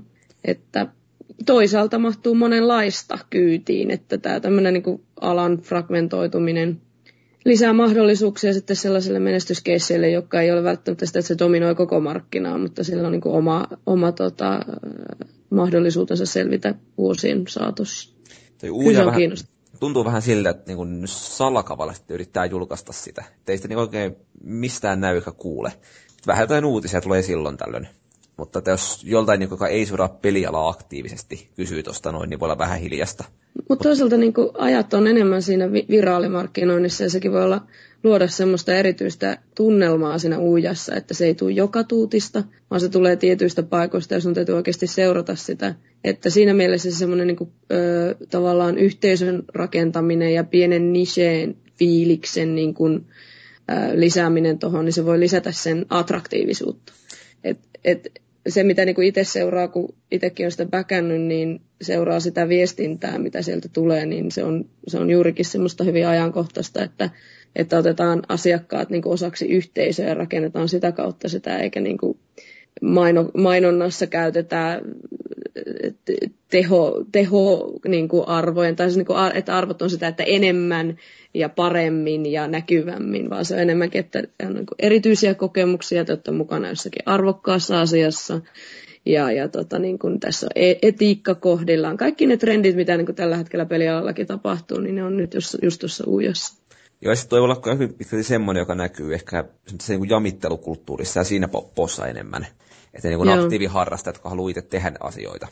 Joo. Ne on tuosta kiinnostuneita, mutta ehkä niin kuin muu yleisö niin ei olekaan kyllä sellaista, joka olisi tuosta kiinnostunut. Mutta toisaalta, mutta to, to, ne tekee niin. niitä siistejä juttuja, ne ihmiset, jotka sitä innostuu tekemään, niin sitten sitä kautta se varmasti tulee myös niiden muidenkin ihmisten tietoisuuteen mm. pikkuhiljaa. Että...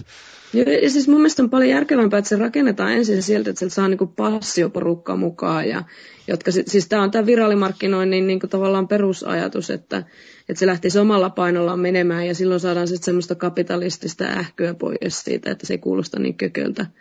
vaikka samat intressit rahan tekemiseen voisi ollakin taustalla, niin tehdään se ikään kuin vähän tyylikkäämmin, niin silloin se tuntuu ihmisistä kivemmalta. Ja tota niin, niin se, että, että onhan se hyvä tuommoinen niin kuin uusi kokeilu, niin ottaa vähän varovaisesti ensin ja katsoa, että mitä sitten tapahtuu ja sitten muuttaa ikään kuin suuntaa markkinoinnissa ja muualla. Että siinä mielessä just vähän varovaisempi Kickstarter-fiilis-meininki niin, niin, niin tota, kuuluu asiaan, eikä, eikä niin kuin, että puskettaisiin heti, kun tätä eikä useat ihmiset odottaa ja siinä on paljon potentiaa, mutta on paljon myöskin riskejä, mitä voi tapahtua. Itse mitä tuosta niinku, just viimeisemmästä äh, uutisoinnista ja niinku, viestejä, mitä ne lähettää, niin poimin oli, tai että, että se tukee Bluetooth-yhteyttä. Äh, niinku, äh, kiinnostuksella odotan, että yhteisöstä tulee jonkinnäköisiä erikoisia äh, pelikokemuksia, että se niinku, yhdistät jonkun ihan muun peliohjaimen kuin sen perinteisen pelikontrollerin ja sitten tulee jotain jännittävää tapahtumaan. Että se on yksi sellainen, mitä ei tapahdu noissa suljetuissa, suljetuissa systeemeissä niin paljon, että tulisi jotain niin kuin kommunityn puolelta tai häkä, häkkäysprokkiksia tai erikoisia kokemuksia tai muuta vastaavaa. Että, että niin kuin se, on, se on siinä mielessä hyvin paljon potentiaa, mutta nää, saa nähdä, miten se sitten lähtee käyntiin. No ei kannata saada vielä kuulla sitten kevään ja kesän aikana, kun ainakin meillä taisi Jyrille tulla, olla tulossa yksi tommoinen kappale, niin fiiliksi jossain kohtaa tullut sitten eetteriinkin. Kyllä, kyllä.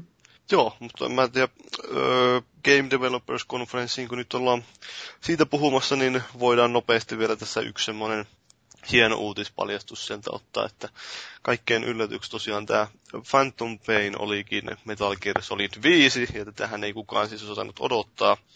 Kaik, ehkä hieman huvittuneena katoin itse sitä striimiä sen alun, kun siinä oli tämä Kojima tuli sinne siteet päässään puhumaan sinne ja sitten se sanoi, että did you like it? Sillä oli oikein, oikein niin vitsi, vitsikkäälti, tai itsetietoisen vitsikkäästi sanoi, että se joskus aikoinaan sitä did you like it sanoi jonkun trailerin lopuksi, niin nyt se sanoi sen taas ja kaikki, kaikki oli ihan otettuja. Että vissiin on tulossa pleikkarille ja boksille, tällä siis nykyiselle konsoleille, mutta näytettiin materiaalia, niin se pyöri P C:lle ja kyllähän se näytti sillä P C:llä aika hemmetin hyvältä, että sinne on se uusi pelimoottori, tuo Fox Engine. Aika kovaa jälkeä se on aikaisemmin, mutta saa nähdä, että minkä näköistä jälkeä sitten loppujen lopuksi näillä nykyisillä koneilla saa. Nimenomaan ne hahmo, animaatit ja grafiikat näytti tosi hyvältä. Siinä, että mulle toi Metal Gear Solid on sarjana hyvinkin katsomaton kortti vielä, mutta pitää jossain kohti ottaa asiakseen. Onko se muuten vielä ne, sehän on se joku M G S-paketti Pleikkaristori Plussassa, tai mitä Pleikkari Plussa, onko se vielä siellä? Mä en tiedä, se voi olla vielä se Vitalle ainakin, se justiin tää, mikä H D Collection, bla bla bla. No, täytyy katsoa. Joo, eikä se nyt kallis muutenkaan ole ostaa, että jos oikeasti kiinnostaa, niin sieltä, totta kai se ykkönenhän niistä se on se ainut ja oikea, mutta se voi olla sitten mennä vähän liian retroiluksi. Yes. No, mutta eiköhän meidän uutisosio ollut siinä. Lyhyen tauon jälkeen pureudutaan San Franciscossa pidettyyn G D C-messuun, mutta sitä ennen otaa... Ei oo messut! Mikä? Konferenssi. Konferenssi. No, sitä ennen kuitenkin hitusen verran musiikki. How's he doing? Well, he stabilized, but it took too long. He's in a coma. What about him?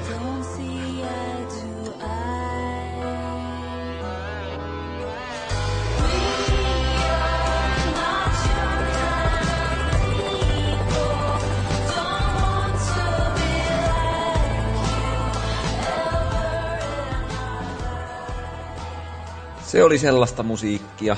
Nyt päästään viikon keskusteluun, jossa käsitellään Game Developers Conferencea, joka oli San Franciscossa kahdeskymmenesviides kahdeskymmenesyhdeksäs kolmas Ja tota, tämä konferenssi, niin kuin tuossa aiemmin huomautettiin, niin tämähän on vuodesta tuhatyhdeksänsataakahdeksankymmentäseitsemän lähtien ollut tämmöinen vuosittainen tapahtuma, jolloin tota, tietysti matkan varrella on kasvanut aika paljonkin. Että ihan ensimmäistä oli San Joseessa jonkun Jantterin asunnossa pidetty tämmöinen pieni tapaaminen.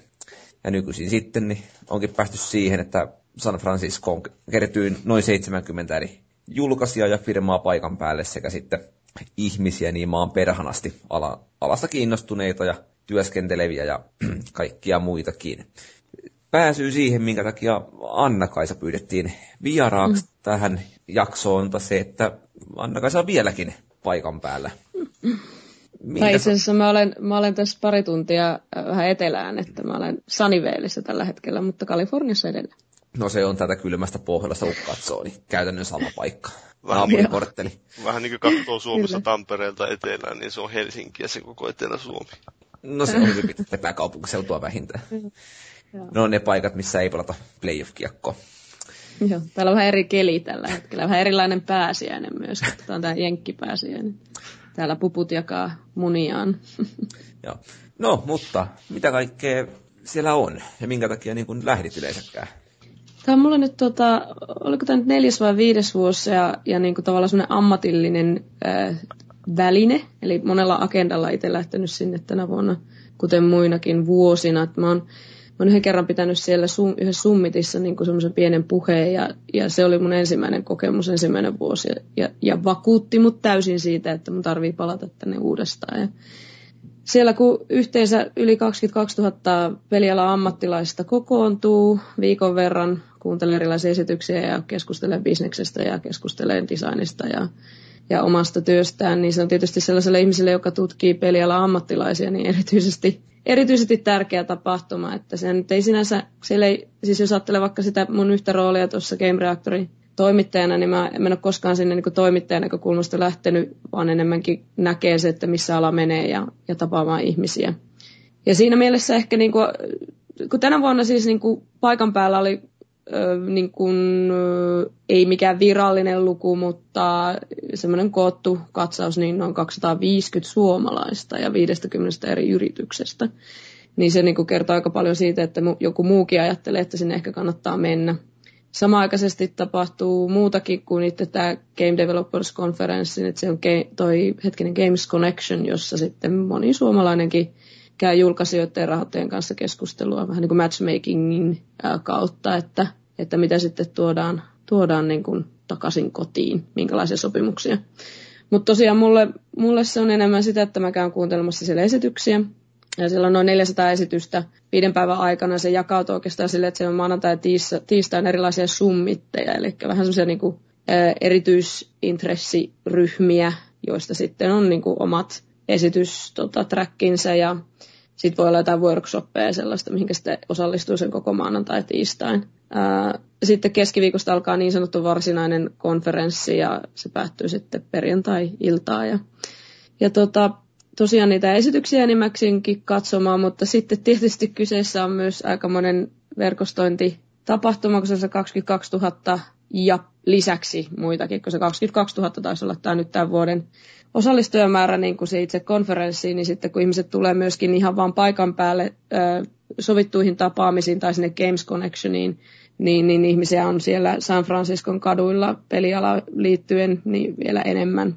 Illat on täynnä erilaisia tippaloita, sitten, jossa jutellaan uusien ihmisten kanssa ja pidetään hauskaa ja ö, vahvistetaan vanhoja, vanhoja niin kuin yhteyksiä ihmisiin. Ja niiden esitysten kautta, jos mulla on itsellä ollut se, että jos yksi hyvä, hyvä niin kuin inspiroiva, joku, jotain uutta asiaa sisältävä pläjäys edes irtoaa sen viiden päivän aikana, niin se on yleensä ihan täys niin kuin menestys. Mutta sitten mitä ne kaikki niin kuin muut esitykset tuo mukanaan, niin on se yleiskatsaus siitä, että mihin ollaan menossa tai missä ollaan tai mikä tämä on ja kuka tämä on tämä meidän peliala.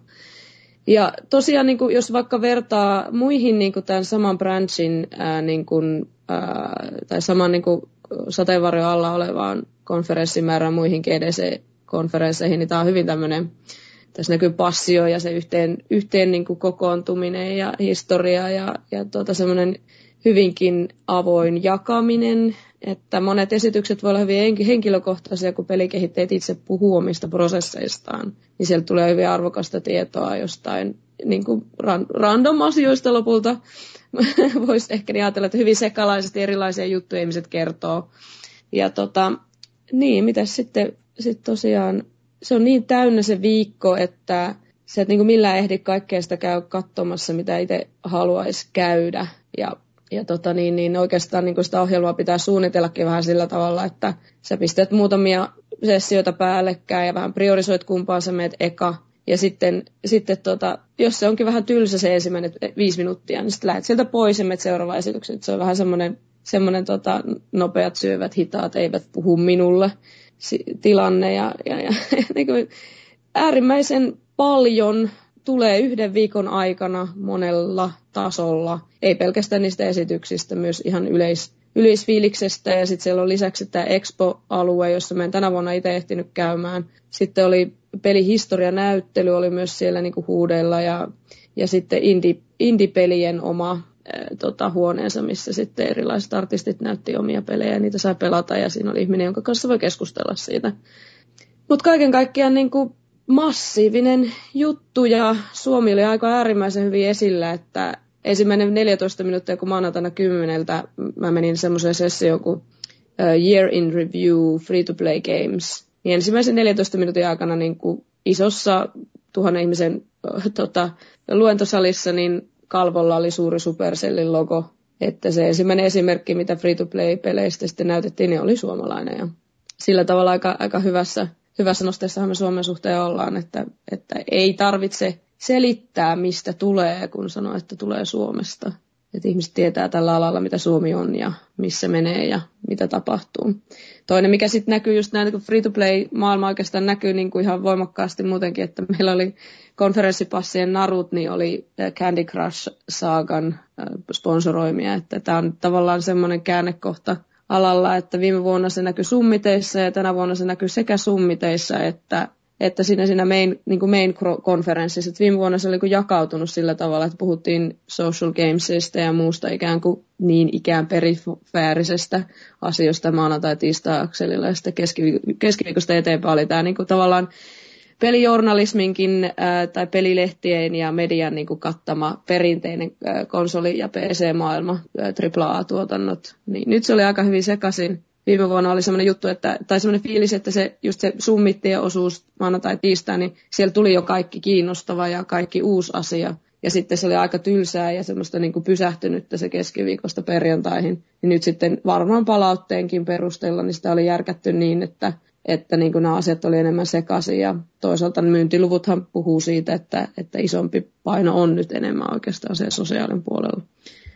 Joo, sellaisia, se on, se on itsellä nyt vasta vielä, kun yleensä kun palaa Suomeen, sitten nyt vaan vielä viikon täällä ihan muissa hommissa, niin yleensä kun palaa Suomeen, sitä ehtii vähän niin kuin miettiä siinä lentokoneessa, niin mulla ei ole semmoista suodatus, suodatus tuota yhdeksää tuntia ole vielä tapahtunut, että tässä on kaikkea muuta päällekkäin, niin, mutta mut tuota, kyllä sieltä jotain. Jotain kivoja asioita, myös ihan henkilökohtaisesti nousi ja uusia juttuja tuli esille. No tuommoiset neljäsataa esitystä, kun siellä on, niin ketä kaikkia siellä on juttelemassa ja niin kuin mistä kaikista aiheista porukka siellä esittelee? No se, se vaihtelee ihan älyttömästi, niin kuin voi ajatella, että neljäsataa mahtuu, ja muutenkin, muutenkin niin kuin pelialan voisi puhua, niin kuin, että nyt ollaan oikeasti siinä fragmentaarisemmassa jutussa, että et, et on niin kuin indistä äh, social gameseihin ja A A A-tuotantoihin on hyvin teknisiä puheita, esimerkiksi jotain tiettyä, tiettyä niin kuin vaikka pelimoottorin liittyvää asiaa, niin sitä voidaan niin kuin post, postmortemisti äh, käsitellä tai jotain niin kuin uusia featureita tuoda tai esittää. Tästä voi olla designista joku kertoo, että minkälaisia omia menetelmiä hänellä on, ja siis ihan mitä ikinä tulee mieleen, mitä joku ihminen voisi kertoa. Siis yleisesti ottaen ne on pelialan ammattilaisia itse niin kuin jossain design-postissa tai C E O-asemassa tai, tai ohjelmoija tai joku indie-starpa tai mitä ikinä sä voit olla. Muutamia tutkijoita, niin sitten voi jakaa jotain niin kuin tutkimustuloksia tai, tai muuta insightia siihen tutkittavaan alaan. Että se on sellainen paikka, jossa niin kuin alan, alan ammattilaiset jakaa toisilleen sitä osaamistaan. Se on tavallaan aika herttaistakin, se aika avoimesti saadaan kertoa prosesseista. Joo, varmaan semmoista vähän rehellisempää, kun tekijät pääsee juttelemaan keskenäänsä, niin ollaan niin. Niin kuin, kaikki tietää asioista vähän enemmän kuin se, että joku fani vähän kertoo asioista. Joo. No, minkä verran tuota, tuonne lähteminen vaatii sitä niin kuin ennakkovalmisteluita, että tai niin kuin, onko tiettyjä aiheita, jotka kiinnostaa selkeästi enemmän kuin muut, vai paljonko joutuu niin kuin yliviivaamaan valmiiksi esityksiä, tietää, että ei no vaan siis kaikki? Joo, kyllähän se, niin kuin, no mä, mä tiedän ihan vallan hyvin, että aika moni valmistelee sen niin kuin oman esitys, tai sen, mitä menee katsoa, niin varmaan niin kuin tyyli edellisenä iltanakin saattaa tehdä sitä, että ei sen tarvitse niin tyyli ilmoittautua etukäteen. Verkostointipileihin pitää ilmoittautua helposti niin kuin kuukautta ennen, tai sitten pitää alkaa niin kuin vähän rakentaa, että minne, minne paikkoihin sä oot niin kuin menossa. Että esimerkiksi johonkin Minecraftin bileisiin niin oli ihan mahdoton, mahdoton päästä sisälle, ellei olisi niin kuin oikeasti suunnitellut sitä pidemmän aikaa, että en mäkään sinne sitten jaksanut itse järkätä itseä katsoa, kuuntelemaan esimerkiksi grilleksiä lavalla, mutta, mutta tuota, sitten tietysti jos sä lähdet sellaisella intressillä, että sinne menee tekemään, niin kuin, sinne lähtee niin kuin tapaamaan julkaisijoita tai potentiaalisia rahoittajia, niin, niin kyllähän ihmisten täytyy jo aika hyvissä ajoin pari kuukautta ennen ne aikataulut rakentaa, kun se on niin täynnä ihmisillä, että ne juoksee aamusta sitten suoraan bileisiin ja bileistä sitten pariksi tunniksi nukkumaan ja taas aamulla uudestaan tapaamisiin. Että mä, en, mä en käsitä, miten meilläkin nämä kaikki kaksisataaviisikymmentä henkeä ää, jaksaa sen jetlagissa sen viikon, kun sä tuut yleensä sunnuntaina tai maanantaina, tai mä, mä lähdin sinne vähän aikaisemmin, mutta se ei ehdi oikein palautua, palautua sen viiden päivän aikana. Tai sä saat just sen rytmin, mutta sen lisäksi sulla on univelkaa ja, ja aika monella voi olla semmoinen pieni jyminä tuossa niin kuin otsalohkossa, mutta, mutta tuota, niin, niin, se on intensiivinen viikko ja kyllä se niin kuin pitää järjestellä, järjestellä tuota juttuja etukäteen ja miettiä, että mitä siellä oikeasti tekee. Ähm, kyllä mä itse olin vähän silleen revitty useampaan suuntaan, kun mä menin sinne yhdessä mielessä, mä menin sinne niin kuin Global Game Jam-asioita ja jamittelusessioita katsoin, että kun ihmiset kertoo esimerkiksi kokemuksia jameista, tai toi Anna Kipnis ää, tuolta Double Finelta niin jutteli tuosta Möly Jamista ja sen niin kuin prosessista.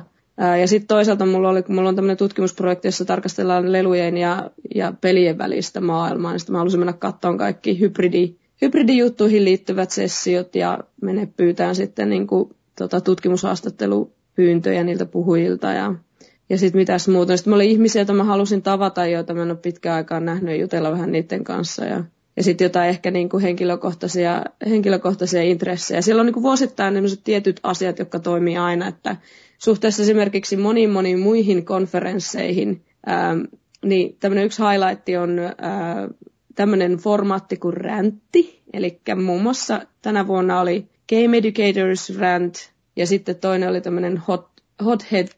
Mikähän se oli nimeltä, mutta se oli kuitenkin, sit siinä oli enemmän, enemmän vaan pelin tekijöitä, niin käytännössä nousee lavalle muutamaksi minuutiksi purnaamaan jostain ja saa käyttää kirosanoja ja kaikkea sellaista. Että se tulee aika, aika voimakasta tekstiä ja sitten siinä mielessä ei se nyt okei okay, fine, että se on aika viihdyttävää, että siellä ihmiset on vähän vihaisia siellä lavalla vähän aikaa kertoo, että mikä ärsyttää tällä hetkellä pelimaailmassa.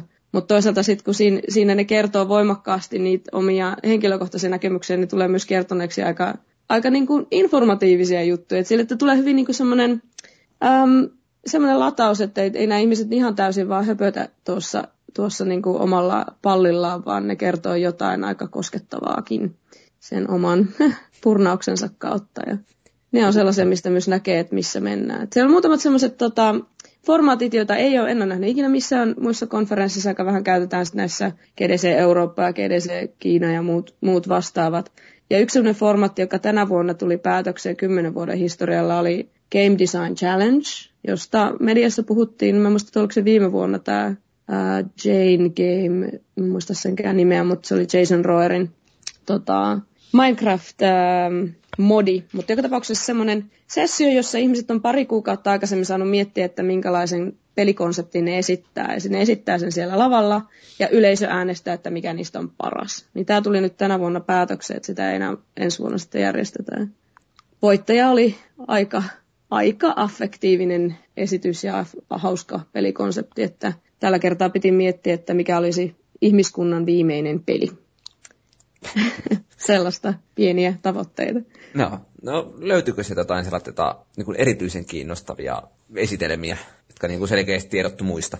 No siis mulla oli, mulla, mä oon tehnyt paljon niin tutkimusta tästä luovasta prosessista ja siitä, miten pelejä tehdään. Ja, ja erityisesti viime aikana pyöritellyt aika paljon sitä, että miten ihmiset pelialalla niin kuin puhuu hyvin paljon iteraatiosta, mutta ei kauheasti niin kuin yksityiskohdista siinä mielessä, että kun ihan selkeästi mullakin tietyissä aineistoissa niin näkemykset eroaa, mutta sitä pidetään semmoisena pelin tekemisen niin kuin dogmana tai sellaisena niin kuin paradigmana, että, että näin niitä, että, että sä vaan niin kuin, ja niille, jotka nyt ei tee mikään iteraatio, niin iteraatio tarkoittaa sitä, että tehdään joku asia uudestaan ja uudestaan, niin siitä tulee aina vaan parempi. Että ei niin kuin silleen, että suunnitellaan kaksi vuotta ja sitten vaan aletaan niin kuin tekemään lineaarisesti sitä juttua, vaan se joudut ottaa kamaa pois ja sitten sit keksii siihen uutta päälle, eikä kun korjaa niin sanotusti lennosta niitä asioita. Niin se on ollut mulla semmoinen teema, mitä mä oon tässä viime aikoina vielä enemmän pyöritellyt, kahlannut omaa dataa läpi ja Sitten mä jotenkin yhtään, niin kun, mä, mä menin katsoa niin yleisesti ottaen, mä menin katsoa muutamia tämmöisiä luovuusesityksiä, vaikka se on, se voi olla silleen vähän, vähän niin kuin, enemmänkin miss kuin hit, jos sä meet kuuntelee jotain sellaista esitystä, joka on sun omasta aiheesta, koska yleisesti ottaen ihmiset kertoo semmoisia juttuja, jotka ei ole välttämättä liian vaikeita, niin, niin, niin, niin sä saatat olla pettynyt siitä, että ei tule mitään uutta, no tietenkään silleen go figures, jos sä oot itse se, jos vaikka niin joku free-to-play-kehittäjä menee kuuntelemaan jotain free-to-play-sessiota, niin ajattelee, että ei, ei ole mitään uutta niin kuin tässä asiassa, niin se on niin kuin, mitä sä odotit toisaalta, että, että jos sun pitäisi olla se, joka tietää niistä asioista, niin ethän sä mene kuuntelemaan sitä nyt. Että enemmänkin pitäisi mennä kuuntelemaan sellaisia sessioita, että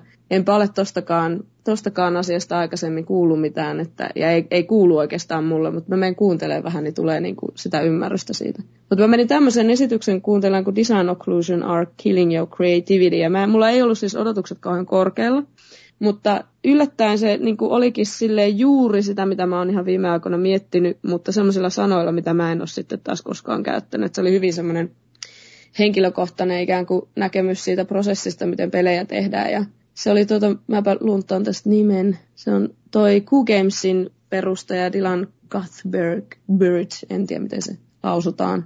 Mutta siis t- tunnettu näistä Pixel Junk-peleistä, jotka on aika hauskoja. Hauskoja, erikoisia, nättiä, pieniä. Mä itsekin olen niitä pelannut. Niin, niin se kertoi sitten omasta, omasta prosessista ja että mitä se niinku tekee, miten se tekee sitä omaa, omaa pelin tekemistä. Ja ei oikeastaan koko session aikana sa- sanallakaan sanonut mun mielestä sanaa iteraatio, joka oli sillä aika jännä, mutta se käytännössä se koko esitys oli iteraatiosta. Se puhui siitä, kuinka pelikehittämisessä... Mm, Jos, jos sä oot niinku tietyssä vaiheessa sitä peliä ja sit se ei vaan hauska pelata, niin sulla on tämmöinen niin sanottu design occluderi, eli tämmöinen suunnittelun este, eli joku idea siinä pelissä estää sua nyt niinku näkemästä asioita. Niin sen, sen niinku tapa, tapa tehdä sitä ää, pelisuunnittelua on se, että niinku, sä otat välissä jonkun idean tai featurein pois siitä pelistä. Ja sit sä alat työstään sitä kaikkea, mikä on sen featurein ikään kuin varjostamana ollut. Ja, ja tuota, kun, sit, kun sä oot työstänyt sitä, no sanotaan vaikka näin, että sulla on joku platformer-peli, ja, ja tuota, niin, niin, sä oot ajatellut, että se olisi ihan mahtavaa, kun siinä olisi tietynlainen ase vaikka. Ja sitten se peli ei jostain syystä niin kuin toimikaan, ja sä ajattelet, että no okei, okay, otetaan tämä paras asia, mitä mä, mistä mä en niin kuin tykkään, otetaan se pois vähäksi aikaa. Ja suunnitellaan sitä kaikkea muuta, mikä siellä taustalla on, vaikka että miten se hyppää tai, tai minkälaisia asioita se kerää. Ja nyt sä saat niinku sen aika hyväksi niinku sen pelin niinku tehtyä. Sä oot unohtanut kokonaan sen ase-asian. Ehkä voi käydä niin, että, että sä et ikinä tarvitse sitä asetta siinä, että se ei ollutkaan se paras idea ikinä. Mutta sä voit tuoda sen myöhemmin takaisin, ja sit kun sä tuot sen takaisin, niin se kaikki, mikä oli sen niinku ase-idean varjossa, niin on nyt niinku ikään kuin monimuotoisempaa ja dynaamisempaa, ja se niinku auttaa sen pelikokemuksen niinku rakentumisessa. Ja se on jotenkin tosi kiinnostavaa, miten se sitä omalla terminologiallaan ja omalla, omilla esimerkkeillään sitten toi esille, että kuinka se... Kun siis alalla puhutaan iteraatiosta ja siitä, siis tavallaan tämä tämmöinen perusluvan prosessin slogan, että kill your darlings, niin mun mielestä tässä oli aika, aika niin kuin... Mä en ole kuullut tätä tällä tavalla niin kuin esitettävää aikaisemmin, että, että niin kuin juurikin, että sä otat välissä pois jonkun asian siitä suunnitelmasta, ja sä voit tuoda sen myöhemmin takaisin. Ja semmoisenkin quotein mä twiittasin, muistaakseni meni jotenkin niin, että, että tota, we build systems and then we tear them down, tai jotain vastaavaa, että niin kuin sä teet paljon kamaa, ja sit sä vaan hajotat sen, ja sit sä taas rakennat sen uudestaan. Sillä tavalla löytyy niin kuin se perus... perus niin kuin se, se, se, se niin kuin hyvä kokemus sille pelille. Ja se oli oikein hyvin niin kuin esitetty, vaikka loppupeleissä, kun se niin kuin kääntää sen esityksen, niin ei se mitenkään kauhean uutta. Mutta se oli, se oli sellainen, mikä mulle jäi mieleen. Ja erityisesti sillehän varmaan ihmisille käy, että se on se joku semmoinen, mitä sä oot työstänyt omassa päässä, ja sitten joku, joku pistää sen niin kuin sanoiksi paremmin kuin kukaan muu. Joten onko semmoinen asia, mitä huomaa aika monissa peleissä, että vähän tuntuu, että joku yksittäinen asia on vähän niin kuin varjostunut kaikkea siinä ympärillä. Mm. Ottaa nyt vaikka esimerkiksi tota tämän kotimaisen Roshard-latauspelin, jossa se, täältä, se ase, mitä siinä käytettiin, oli semmoinen niin kuin tosi hauska, ja ne pulmat sen ympärillä hienoja. Mm. Sitten se, että siinä vähän sitä räiskintää sotkettiin sinne sekaan, mikä ei oikein sopinut kyllä millään muotoa siihen. Mm. Tuntui niin kuin vähän heikommalta puolelta siinä. Siinä olisi ehkä nimenomaan kannattanut katsoa vähän tällaista asioita. mm. tarkemmin, että sopiiko ne huonommat asiat sitä esille. Joo, ja, mutta toi on niin kuin tavallaan, että kun esimerkiksi toi on aika vaikea kouluttaa toi iteraation tekeminen, niin kuin vaikka pelialan, pelialan koulutuksesta oli myös paljon puhu, puheita siinä, mitä mäkin kävin kuuntelemassa, niin se on semmoinen, kun se tavallaan tuolla alalla, niin se on, äh, se on itsestäänselvyys, että siihen ei välttämättä ne metodit, mitä ihmiset käyttää, niin ne ei ole vielä ikään kuin formalisoitunut. Eikä se tarkoita sitä, että niistä tulee niin kuin jäykkiä, vaan se, että joku voisi kertoa sen niin kuin oikeasti, selkeästi niin kuin eteenpäin ja opettaa toista tekemään niitä asioita, mitkä siinä toimii. Että se niin kuin yleisesti nyt, miten meilläkin on koulutus rakennettu, niin se tulee niiden niin kuin lyhyiden prokkisten ja erilaisten niin kuin portfoliokeissien tekemisen kautta, että sä opit jurnottaa niinku asioita ja, ja uusin, uusintaan niitä ja näin poispäin. Mutta se on niinku, erityisesti just tuo niinku ideoista luopuminen, niin se on psykologisesti niin raskasta. Ja, ja sitten kun aikataulut painaa päälle pelin kehittämisessä, niin se iteraatio vaatii myös aika paljon aikaa. Ja sitten yleisesti ottaen, vaikka pelialalla sitä niinku paljon tehdään, niin onhan ne budjetit aina vähän liian pieniä sitten, tai jos on budjettia lainkaan, niin niin semmoisen, semmoisen prosessin tekemiselle. Ja sitten voi olla se, että jos niin kuin pelin kehittäminen on niin kuitenkin, vaikka me puhutaan paljon luovuudesta ja puhutaan paljon innovaatiosta, niin se, se on niin paljon kiinni semmoisissa konkreettisissa niin kuin suunnittelurajoitteissa, että ollaan jo etukäteen päätetty, että tähän peliin tulee vaikka just se ase. Ja ei, sit, ei sitä vaan koskaan niin kuin oteta pois. Että tuommoisissa kokeellisemmissa ja enemmän kuin indiltä haiskastavammissa projektissa, niin vaikka Pixel Junk, niin niille nyt on enemmän niin kuin tilaa sitten ottaa joku muu ää, konsepti tilalle, jos joku toinen ei toimi. Tämä on niin kuin, tämä menee hyvin syvälle siihen pelin kehittämiseen ja siihen, että, että samaaikaisesti kun tämä ala, ala niin kuin maturitoituu tai kypsyy, niin ää, meillä on niin kuin erilaisia koulukuntia, että miten peliä tehdään. Ja sitten on hyvin erilaista pelin tekemistä. Ja sitten tietysti vaikka kuinka niin kuin optimaalista tai ideaalisessa maailmassa joku asia saataisiin toimimaan, niin ei se sitten taas aina... aina niin kuin kaikkien rajoitteiden kautta tuu tapahtua. Että mitä enemmän itse tietää pelikehittämisestä, niin sitä, sitä vähemmän niitä haluaa itse kritisoida, koska sen tietää, että se on niin, se on niin monimuotoinen, monimuotoinen niin kuin kehys kuitenkin saada nämä asiat toimimaan. Ja täynnä, täynnä, täynnä semmoisia pulmia, jotka ei liity siihen niin kuin varsinaisesti pelin tekemiseen, vaan kaikkea muu bisnekseen ja ryhmädynamiikkaan ja, ja, ja ka- kaikenlaisiin asioihin. Joo. Ö- Sanoit, että neljättä kertaa vissiin siellä, niin tota, paljonko siellä huomaa tota, niin kuin teemoja, että on vaihtunut tai tullut uusia tilalle? Varmaan free-to-play näkyy nykyään aika paljon enemmän kuin aiemmin, aiempina vuosina. Tai onko Joo, siis muita? Joka ikinen vuosi tuntuu, että se on pikkusen eri suuntaan niin kuin painollaan. Ja tosiaan viime vuonna mun mielestä se oli, viime vuonna se oli, niin kuin, koska se oli se summiteissa näkyy se free-to-play ja social games, ja elettiin silleen niin kuin vahvaa, vahvaa tota, Facebook- Facebookin jälkeistä niin kuin nousua, niin, niin se oli siellä näkyvissä. Ja sitten tänä vuonna se oli vähän niin kuin sellaista peruskauraa, että se ei nyt ehkä ihan, se, se vaan sä tiesit, että se vaan on siellä.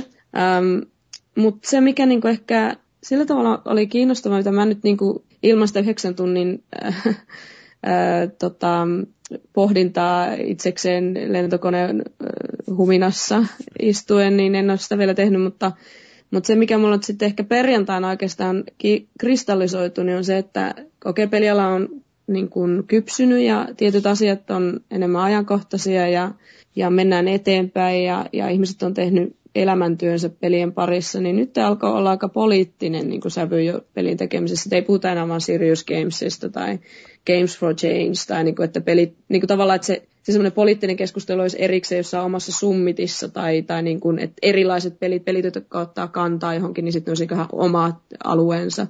Vaan nyt, niin kuin, nyt ne tietynlaiset poliittiset asiat, niin kuin esimerkiksi sukupuoli, mutta myöskin ehkä kansallisuudet tai, tai niin kuin muutenkin tämmöinen niin kuin eriarvoisuus tai, tai se, että yleisesti ottaen pelit pitäisi ottaa niin kuin jotenkin kantaa johonkin asiaan, niin ne oli, ne oli myös muissa, muissa sessioissa näkyy. Ei tietenkään siis kaikissa, mutta se mikä mulle jäi mieleen oli just tämä, että, että tota, ähm, puhuttiin niin kuin suoraan siitä, että nyt, nyt pitää alkaa tekemään asioita toisin ja, ja niin kuin myöskin ottaa huomioon, huomioon että, että niin kuin on tiettyjä eriarvoisuuden asioita. Tietysti tämä just tämä First Reason Why-keskustelu viime vuodelta Twitterissä, jota mä en itse siis varsinaisesti, mä en nyt voi toivottavasti en sano mitään tosi typerää, mutta, mutta tota, niin se oli nyt semmoinen, joka varmasti näkyy just erityisesti pohjois-amerikkalaisessa skeneessä, joka on se, mikä dominoi meidänkin niin kuin mediaa ja keskustelua tietysti, niin niin, niin just tämä niin kuin naisten, naisten asema pelialalla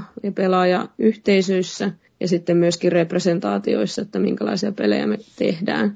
Niin se, on nyt oli, se oli muutamassakin esityksessä hyvin voimakkaasti esillä. Ja oli se vähän muuallakin kuin niissä esityksissä. Että siellähän oli tämä Independent Game, eikö, hetkinen, International Game Developers Associationin nämä, eli I G D A N, se mm. bileet, joissa oli sitten jotain näitä, öö, no tanssityttöjä. Vähäpuke, joo, vähäpukeisia tanssityttöjä oli mukana, niin siitä oli sitten vähän otettu kyöttiä, että se ei oikein kuulu, sopii ehkä enää tähän henkeen. Että.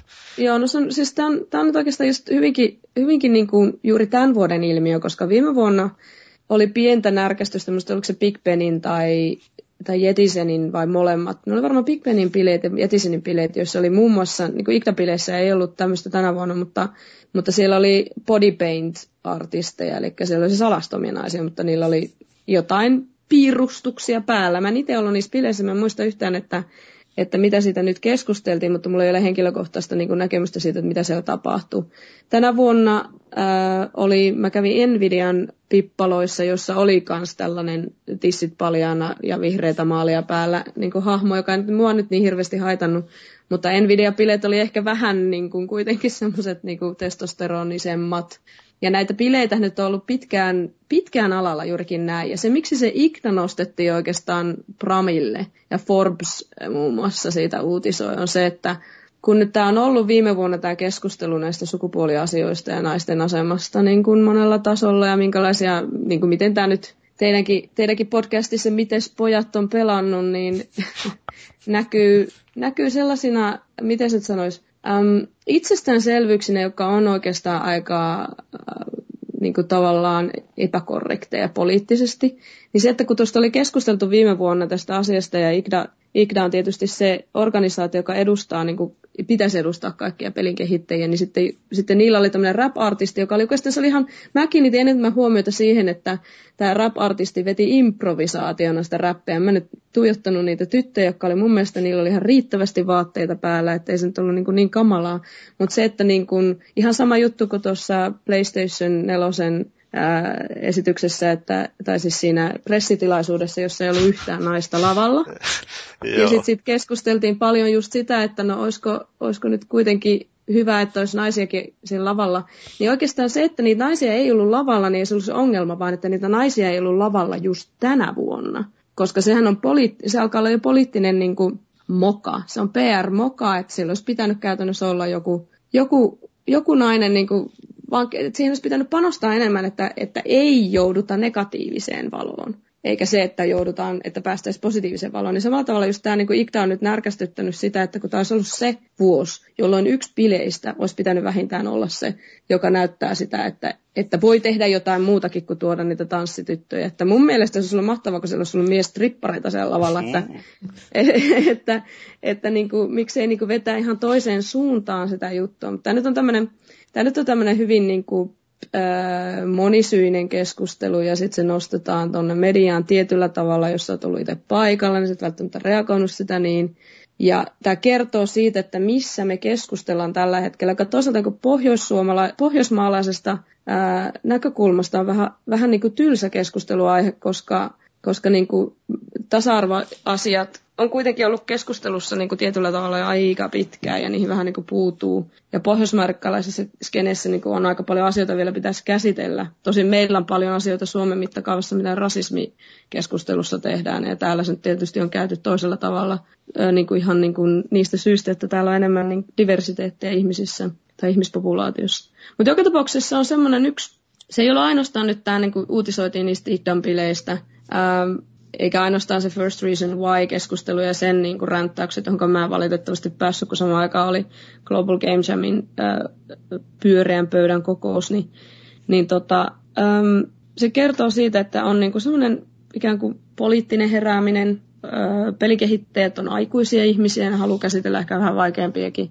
aiheita tai haluaa saada niin kuin aikaiseksi jotain, ei ainoastaan niin kuin muualla maailmassa niin kuin Serious Gamesin tai niin kuin tämmöisten niin kuin hyötypelien suhteen tai avulla, vaan myöskin ihan siellä alan sisällä itsessään. Että semmoista vähän itsereflektiivistä hetkeä tämä vuosi kaksituhattakolmetoista on, että missä peliala menee ja miten, miten sen pitäisi mennä. Et sillä oli sellainenkin räntti, joka oli oikeastaan niin kuin vähän samanlaista itsereflektiota, oli se, että mä, jos mä oikein ymmärtänyt, suomalaisessa mittakaavassa ei hirveästi tehdä äh, crunchausta, mutta se on hyvin, hyvin, hyvin niin kuin yleistä tietyllä tavalla kuitenkin pelialalla, että vedetään aika, aika niin kuin piippuun ihmisiä, niin ei pelkästään siitä syystä, että niin kuin su- sua käsketään, vaan siitä syystä, että ihmiset haluaa tehdä sitä. Niin tämä räntti oli vähän enemmän semmoinen, että että pitäisi itsekin hyväksyä se, että ei voi niin kuin antaa ihan kaikkeaan koko ajan pelialalle, joka heijastaa myös sitä, että se on monelle iso passio, jolla on tultu semmoiselle alueelle ja tehdään asiaa, jota haluaa tehdä kaksikymmentäneljä tuntia niin kuin päivässä. Niin semmoinen tietty ikään kuin pysähtymisen ja ajattelun ja reflektion vuosi tämä kaksituhattakolmetoista tuntuu olevan noiden puheiden kautta. Nousiko kenties esille paljon meidän peliväkivalta? Sitä on hirveästi luutisissa kaikkien näiden tota, ikävien jenkkitapahtumien jälkeen, että käyty ammuskelemassa jossain ja tietysti pelejä syytetty siitä. Niin... Mä veikkaan, että se on taas sellainen aihe, josta pelialaa ei jaksa keskustella niin paljon. Et siitä on toisaalta siitä on ehkä puhuttu, tai sitten siitä ei ole vaan vielä puhuttu kunnolla, mutta tuota, niin, niin, ähm, mä en tiedä, että jossain määrin ehkä se keskiö niin kuin nyt on, niin kuin, että me ei puhuta suoraan väkivallasta, niin kuin, mutta me puhutaan siitä, että pelit voisi tehdä paljon muutakin. Et, et niin kun on puhuttu emotionaalisista peleistä jo pitkään. Erityisesti esimerkiksi That Game Company on varmaan joka ikisessä niiden niin kun puheessa, mitä mä oon käynyt kuuntelemassa, niin, niin kun evankelisoi sitä, että pelit voi olla ää, tota, media, jolla voi välittää monenlaisia tuntemuksia. Ja ne voi tehdä paljon muutakin kuin vaan sitä yhtä asiaa. Ja mulla harmittaa, mulla jäi kuuntelemaan käymättä katsomassa tuota Papo et Jouta, jossa oli just silleen, että pelit voi tehdä, että et, niin kuin pelit voisi olla vähän muutakin, muutakin ja näin poispäin. Vuosien saatossa tässä niin kuin neljän vuodenkin aikana on huomannut se, että kuinka isossa roolissa indie-pelikehittäminen, josta tulee kiinnostavampia asioita, joka vie niin kuin tätä taidemuotoa eteenpäin, niin, niin, niin se on noussut tuolla niin kuin konferenssissakin aika isoon keskiöön. Ja, ja tota, nämähän on nämä awardsit muun muassa, ne on niin kuin ihan yhtä aikaisesti, että ei oikeastaan, niin kuin vaikka ne on perinteisesti ollut erillään, niin, niin ne on nyt kyllä vähän niin kuin samat, samat awardsit, että Game Developers Choice Awards ja sitten International Games Festival I G F, niin on ikään kuin samaan aikaan. Niin kyllähän se oikeastaan tämä tämmöinen, että, että niin kuin triple A -tuotannot ja väkivaltaiset pelit on selkeästi muutaman vuoden aikana niin tippunut marginaaliin tuolla G D C:ssä. Et puhutaan paljon enemmän muista asioista. Öm, puhutaan pienemmistä peleistä, kiinnostavista uusista peleistä. On paljon indie-kehittäjiäkin niin kuin puhumassa, tai siellä on ihan oma summitti, joka on yleensä ne kaikki, kaikki sessiot on ihan täynnä siinä indie-summitissa, että niin kuin ihmisiä kiinnostaa se, että mitä, mitä, nämä, mitä nämä henkilöt tekevät, jotka eivät ole jossain isossa lafkassa töissä ja syövät nuudeleita viisi vuotta, että saa sen pelin tehtyä. Joka on toisaalta myös osittain semmoista, mene, semmoista pelkoa siitä, että me menetetään sitä niin kuin passiota ja, ja niin kuin intohimoa sitä alaa kohtaan, niin sitten ehkä kun moni voi tulla G D C:hen niin kuin hakemaan energiaa ja uutta motivaatiota taas jatkaa se loppuvuosi sitä omaa työtänsä, jota on rakastanut pitkään, ja sitten voi olla vähän, vähän vaikka jossain henkilökohtaisessa kriisissä, että oikein tiedät, jaksaisiko taas jatkaa, ja tota, painiskellaan nyt samojen ongelmien kanssa niin kuin päivästä toiseen, niin se voi olla, että indie-puolella on semmoista tiettyä omaa, omaa fiilistä, mitä sitä haetaan. Mutta toisaalta sitten toinen asia, mikä, mikä mistä mä olin aika iloinen, niin jos palataan siihen poliittiseen juttuun, niin oli, tässä tulee vaikka niin parikymmentä tuhatta ihmistä tulee tänne San Franciscoon vuosittain, niin, niin tota, niistä on iso osa tietysti pohjois-amerikkalaisia, ja se biassi näkyy siinäkin, että niin kuin, aika paljon puhujista on juurikin niitä jenkkityyppejä. Ja samoja puhujia voi käydä kuuntelemassa vähän niin kuin vuodesta toiseen, että se näkyy kyllä tietysti siinä. Mutta mä oon ollut tyytyväinen tuon Igdan uuden vetäjän, Kate Edwardsin, vetoon siitä, että siellä nyt lokalisaatiosummitissa nähtiin muun muassa ää, tota, afrikkalaisesta pelin kehittämisestä. Että siellä on niin kuin itse tuossa Pelijami-skeneessä on nähnyt, niin siellä on useita maita, maita tota, ympäri maailmaa, jotka on nousemassa tänne samoille niin kuin tekemisen apajoille. Ja sieltä voisi vähän niin kuin odottaa jotain kiinnostavampaa, vähän uutta, samalla tavalla kuin sieltä indistä, että että tuossa oli äh, semmoinen kuin Leti Games, äh, en ole koskaan aikaisemmin ikinä kuullutkaan, Ää, niin oli, mä en muista, että oliko ne mistä päin Afrikkaa, mutta ää, ilmeisesti useampi studio heillä on, ja en muista tarkkaan sitä. Mutta ne puhuu muun muassa tällaisesta superhero-pelistä, jossa on sekoitettu ihan sitten semmoista afrikkalaista mytologiaa ja historiaa mukaan, niin, niin tosi kiinnostavaa olisi nähdä ja pelata enemmän sellaisia pelejä, jotka, joissa niin kuin pelintekijät ammentaa jostain vähän tietämättäänkin jostain omista, omista historiallisista taustoista, eikä vaan sitä samasta ikään kuin samasta maailmasta, niin kuin samoista peleistä, mitä niin kuin luovassa prosessissa myös tehdään paljon, että katsotaan muita, muita aikaisempia pelejä ja otetaan sieltä sitten niin kuin vaikutteita omiin tekemisiin, niin kiinnostavat vuodet edessä, että mitä tapahtuu, kun ihan kansainvälisestikin juurikin niin kuin tämä Kate Edwards, joka vetää nyt I G D A, niin, niin, niin tuota, hänellä on oikeasti tämmöinen niin kuin geopolitiikkatausta, eli on ihan lokalisaation puolelta tulossa, niin, niin, niin, niin pistää internationalin juurikin tähän I G D Aan uudestaan. Mutta sellaisia niin kuin mukavia, kiinnostavia asioita on tapahtumassa. Se näkyy tuolla tuon viikon aikana semmoisista tavallaan pienistä palasista. Sä yhdistelet sitä, että minne mennään, ja sitten kun on vuosia siellä käynyt, että missä niin kuin ollaan suhteessa aikaisempiin vuosiin. Se on siinä mielessä itsellekin ammatillisesti aika, aika voimakas väline. Et se, mitä niin kuin esimerkiksi tulee median kautta, niin se ei sitten taas ole yhtään niin henkilökohtaista, että, että kun itse valitsee vähän, mitä sen niin kuin viikon aikana näkee, niin sitten se on vähän toinen kuin, että joku journalisti on istunut siellä sessiossa ja kirjoittanut, mitä siellä on ollut. Semmosta. Joo. Mitenkäs tota, ilmeisesti kuitenkin kierretään aika paljon näitä erilaisia pelitapahtumia, konferensseja ja messuja, niin mitenkä tämä ero niin kuin kaikista muista tapahtumista? Tää, jos niin kuin verrataan tietysti, tietysti niin kuin lähtökohtaisesti kehittäjälähtöinenhän tämä on G D C. Joo.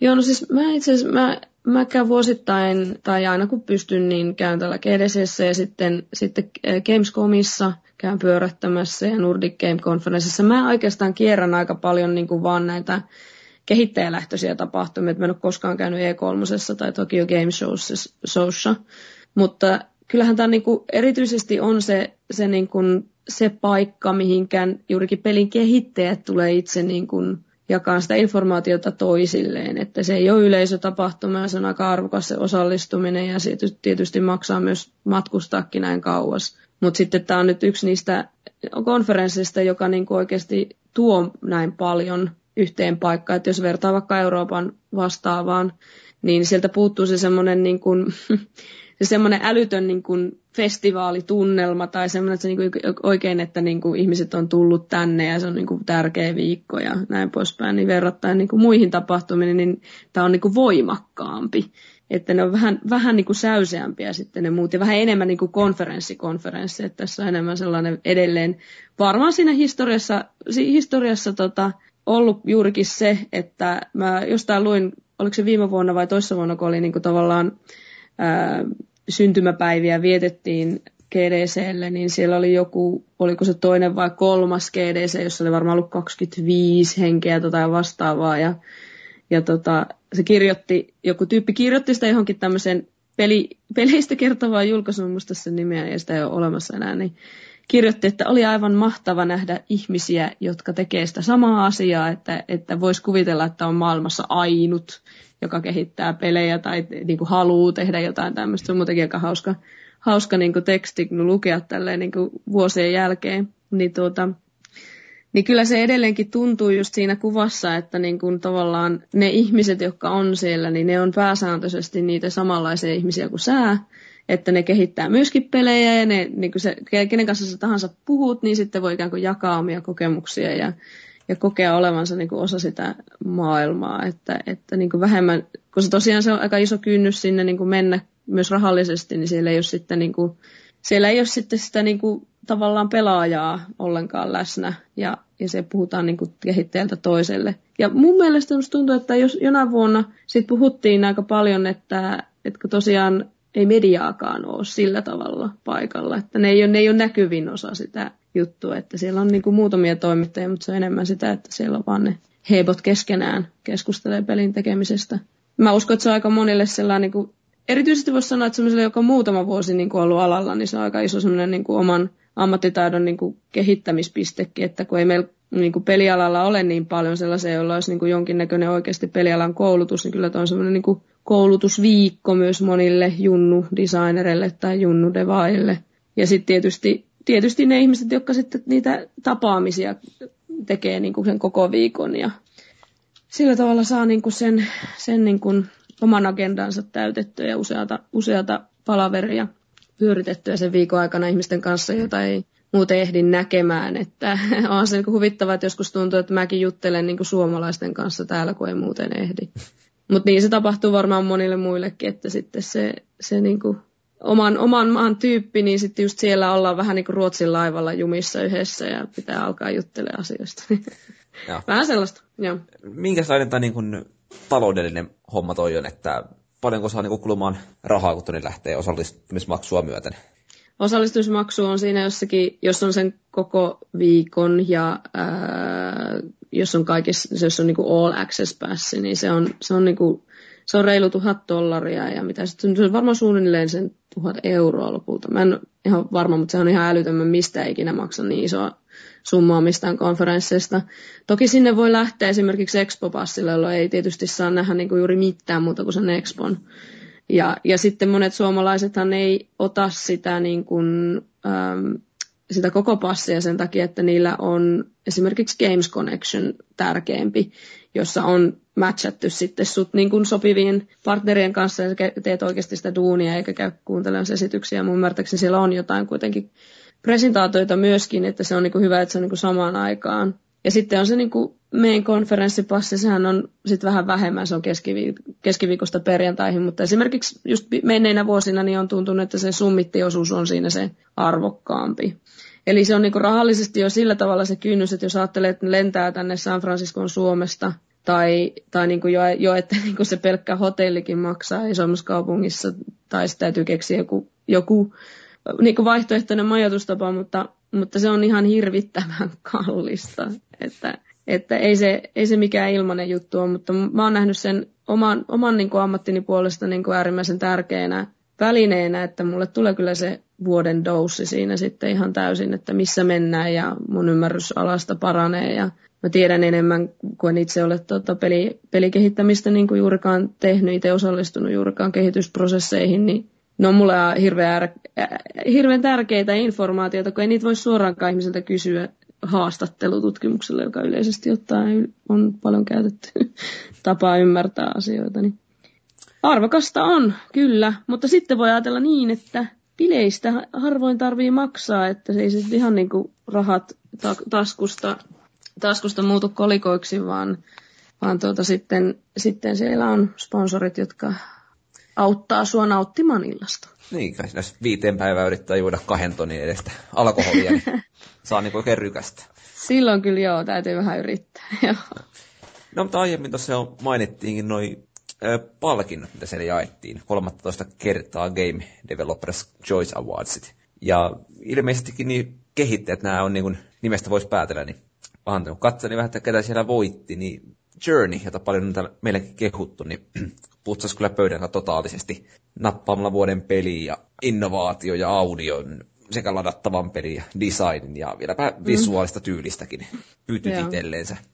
Ja muista sitten niin BioWaren perustajat nappasivat elämäntyöpalkintoja ja Far Cry kolmoselle teknologiapytty. Yeah. Ja no Walking Dead jäi sitten vaan yhteen tällä kertaa tarinankerronnasta. Keskimääräistä... Mm. Ei se oikein muusta ansaitsekaan sinänsä, että se on se, se, se on se, minkä takia se on niin loistava, että tekninen toteutus on vähän mitä on. Ja... Ja. No, mutta siihen nähden, mitä muista gaaloista napannut. Niin, niin no, mutta enpä tiedä, onko mm. ku, ku, ku, ei se kauhean paljon kuitenkaan palkintoa. Että tietenkin jotain, että paras episodimoinen peli, paras ladattava peli, mutta siis niin kuin...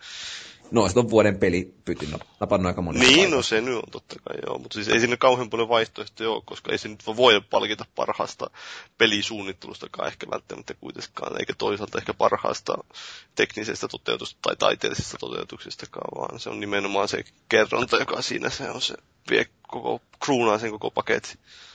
Niin, ja tuossa varmaan kannattaa katsoa, ja noi sitten noi I G F-palkinnot myöskin, koska ne on niinku siinä samaan, samaan ikään kuin syssyyn, ja siellä on aika kiinnostavia indie-pläjäyksiä, joita voi, voi käydä sitten itsekin kokeilemassa. Että mitäs? Onko ne hyviä?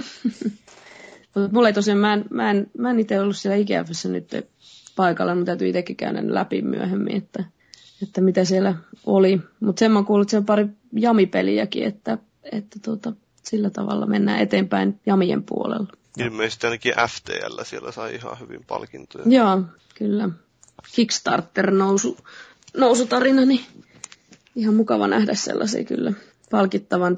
Tuosta, kun sanoit, että tämä on enemmän kehittäjälähtöisesti, mennään tuossa niin kuin Game Developers Choice Awardsissa, niin, niin tätä mä kyllä toivoisin itse myös ihan Suomen mittakaavassa, että meillä on Figma-kaala ja pel- pelikaala. Sen, niin, tota, haluaisin nähdä sellaisen gaalan, jossa enemmänkin sitten oikeasti mentäisiin kehittäjälähtöisesti ja palk- palkittaisiin niin kuin sitä pelin tekemistä eikä myyntilukuja. Niin ja sitten muutenkin tuo Figma-kaala, no en mä nyt tiedä, kuinka voimakkain sanoin tässä nyt kehtaa kritisoida, mutta siis siinä mielessä, että se on vähän ehkä semmoinen, justin lähtee sieltä kautta, että tyyliin, en ole ihan sataprosenttisen varma, mutta mitä minä olen käsittänyt, niin pitää olla niin kuin Figman jäsen, että edes voi niin kuin voittaa mitään. Se on maahantuojien pippalot, että siinä mielessä meiltä puuttuu täysin niin kuin niin. pelikehittäjien niin kuin awartsit, mutta sellaisia varmasti on tulevaisuudessa, että kun ala kehittyy ja on niin kuin enemmänkin just tämä, että oikeastaan voisi sanoa, että, että nyt kun täällä G D C:ssä puhuttiin vähän reflektiivisesti alan toiminnasta, niin kyllä se on Suomessakin paikallaan alkaa puhumaan siitä, että, että tuota, mikä on se ammatti, ammatti tuota, itsetietoisuus. Frostbiten yksi kaveri, justiin tämä Mikael.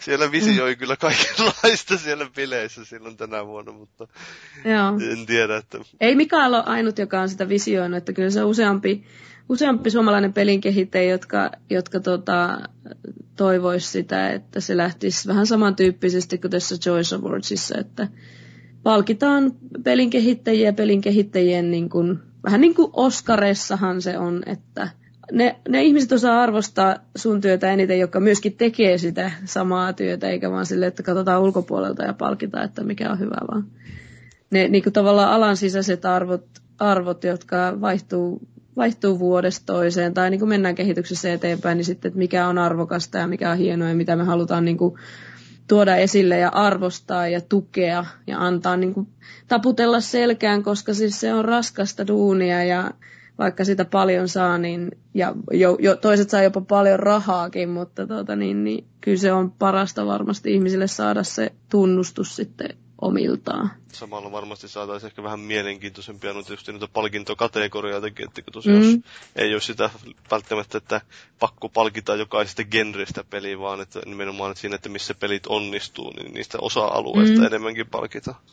Kyllä, kyllä, ja, ja niin kuin se, olisi enemmän, niin kuin, se olisi enemmän ajassa mukana, ettei se tarvitse olla sellainen jäykkä, jäykkä, että aina jaetaan tietyt samat palkinnot. Ja, ja niin. Tota, niin, niin varmasti innovaatiopalkinnotkin voi olla vähän erilaisia silloin, kun se tulee sitä kautta, että, että tuota, ihmiset, jotka tekee pelejä, niin miettii, että mitkä, mitkä on mitäkin. Mä itse haluaisin nähdä siinä tietysti yhteydessä myöskin jamipelien nousevan enemmän niin kuin Pramille, että sitä... sitä nurkkaa kannattaa aika hyvin seurata, että se on niin voimakkaassa kasvussa ollut nyt. Eikin kuin as- assemblyjen yhteydessä olisi hyvä ja pitää joku pelijamit. Joo, siis siitä, siitä on kyllä puhuttukin, että saattaapi, saattaapi käydäkin näin, että, että toisaalta pelijammailu, niin sehän on, sehän niin kuin, vähän niin kuin prototyyppaaminen, että sillä on vaan uusi nimi, mutta, mutta tota niin, niin, kyllä, kyllä, täällä saattaa jotain tullakin. Tullakin siihen yhteyteen. Miksei toisaalta voisi ajatella, että pelikehittäjät voisivat olla siellä sen, sen oman avartsin suhteen vaikka. Nyt näin kun nopeasti ajattelee, niin jotenkin assujen yhteyteen, kun se on henkisesti se niin, niin. yksi niistä synty, syntykodista, niin, niin, niin siinä mielessä. Luulisin, että helppoa pistää Suomessa pystyyn tuommoinen tekninen oma palkintosysteemi, että kuitenkin tekevät mm. niin paljon yhteistyötä keskenänsä. Mitä ehkä muualla on niin paljon.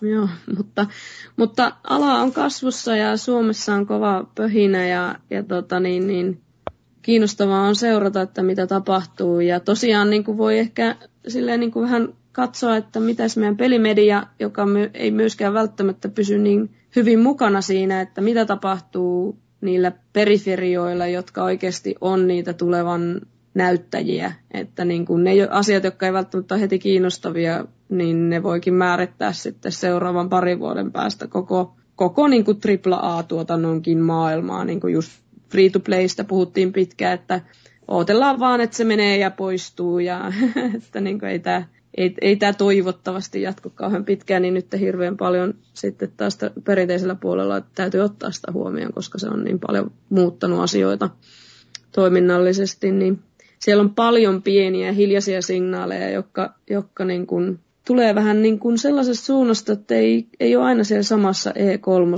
näkyvillä. Että just tämä niin kuin muiden maiden seuraaminen, indien seuraaminen tietysti yksi asia, mitä kaikki tekee, mutta sitten niin kuin sellaiset tekijät, jotka ei tule pelialalta, niin on yksi tulevaisuuden muutos niin kuin voimasta, että niillä on jotain muita osaamista ja osaakin tehdä sitten jotain paljon kiinnostavampaa. Joo, no mutta eiköhän meidän viikon keskustelu alkanut olla siinä, jollei Paavilla ollut meillä jotain kiinnittävää. Ei mulla no, no niin. Yskin vain. Älä nyt tukehdu sieltä. No, meillähän voi antaa palautetta foorumilta tai sähköpostilla sen podcast at konsolifin piste net. Sitten on myös noi pakolliset pahat Facebook ja Twitter at Kofin podcast sekä I R C-kanava, jonne tietysti kannattaa liittyä keskustelemaan, ettei missaa kaikkea hauskaa.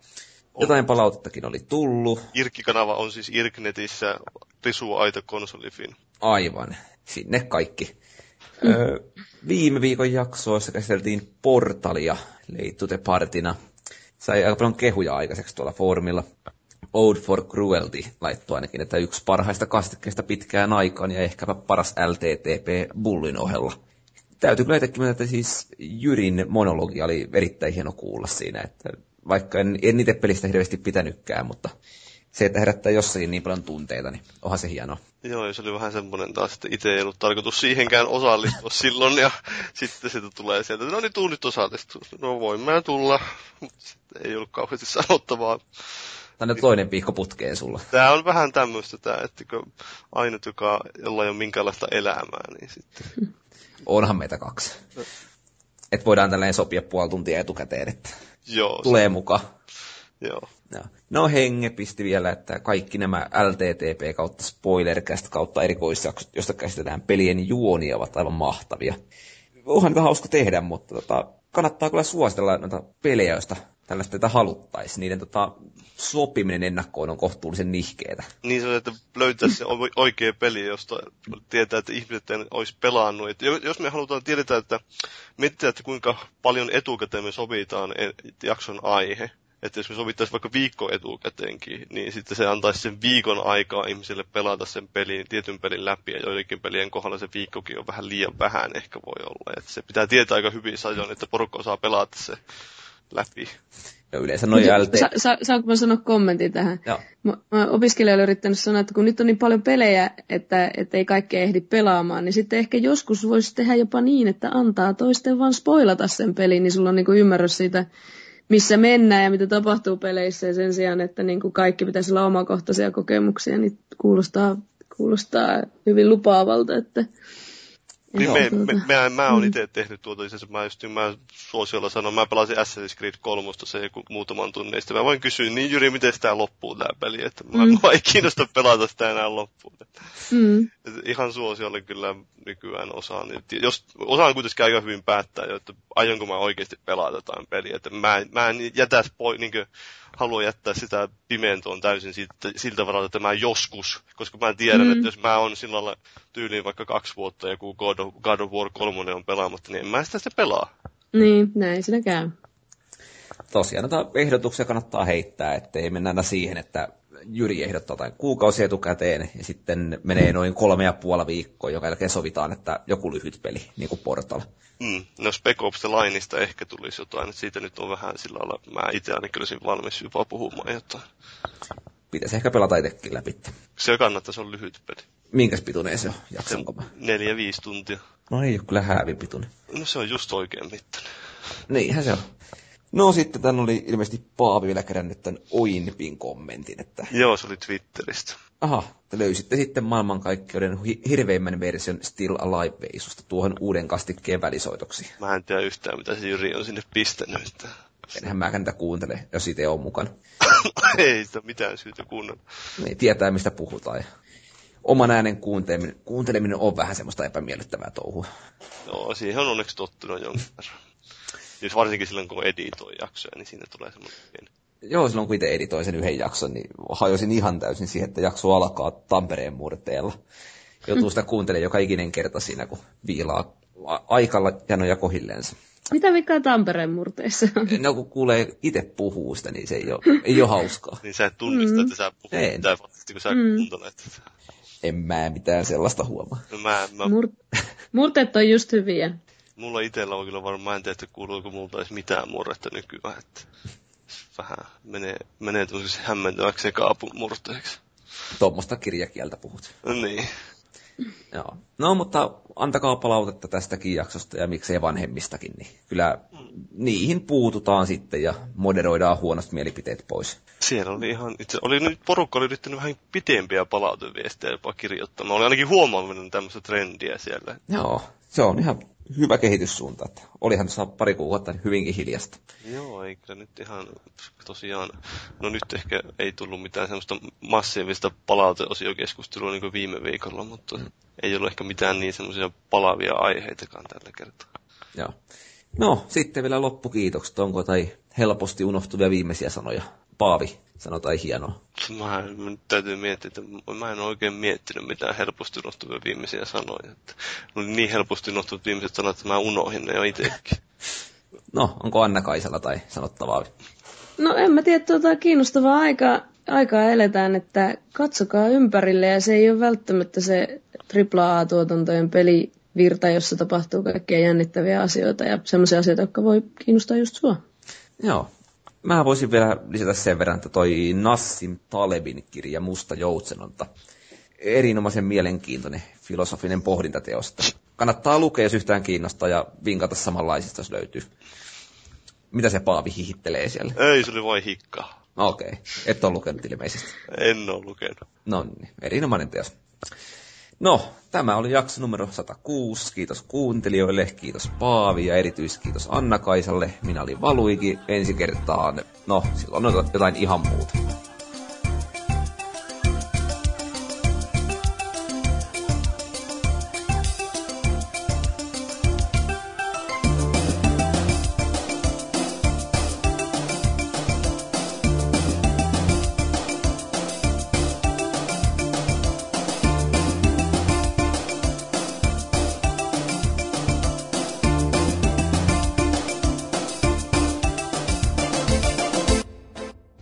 Good. That's like a forty degree day. Ain't nobody got nothing to say about a forty degree day. fifty, bring a smile to your face. sixty, shit, niggas is damn near barbecuing on that motherfucker. Go down to twenty, niggas get they bitch on. Get they blood complaining. But forty, nobody give a fuck about forty. Nobody remember forty. And y'all niggas is giving me way too many forty degree days. What the fuck?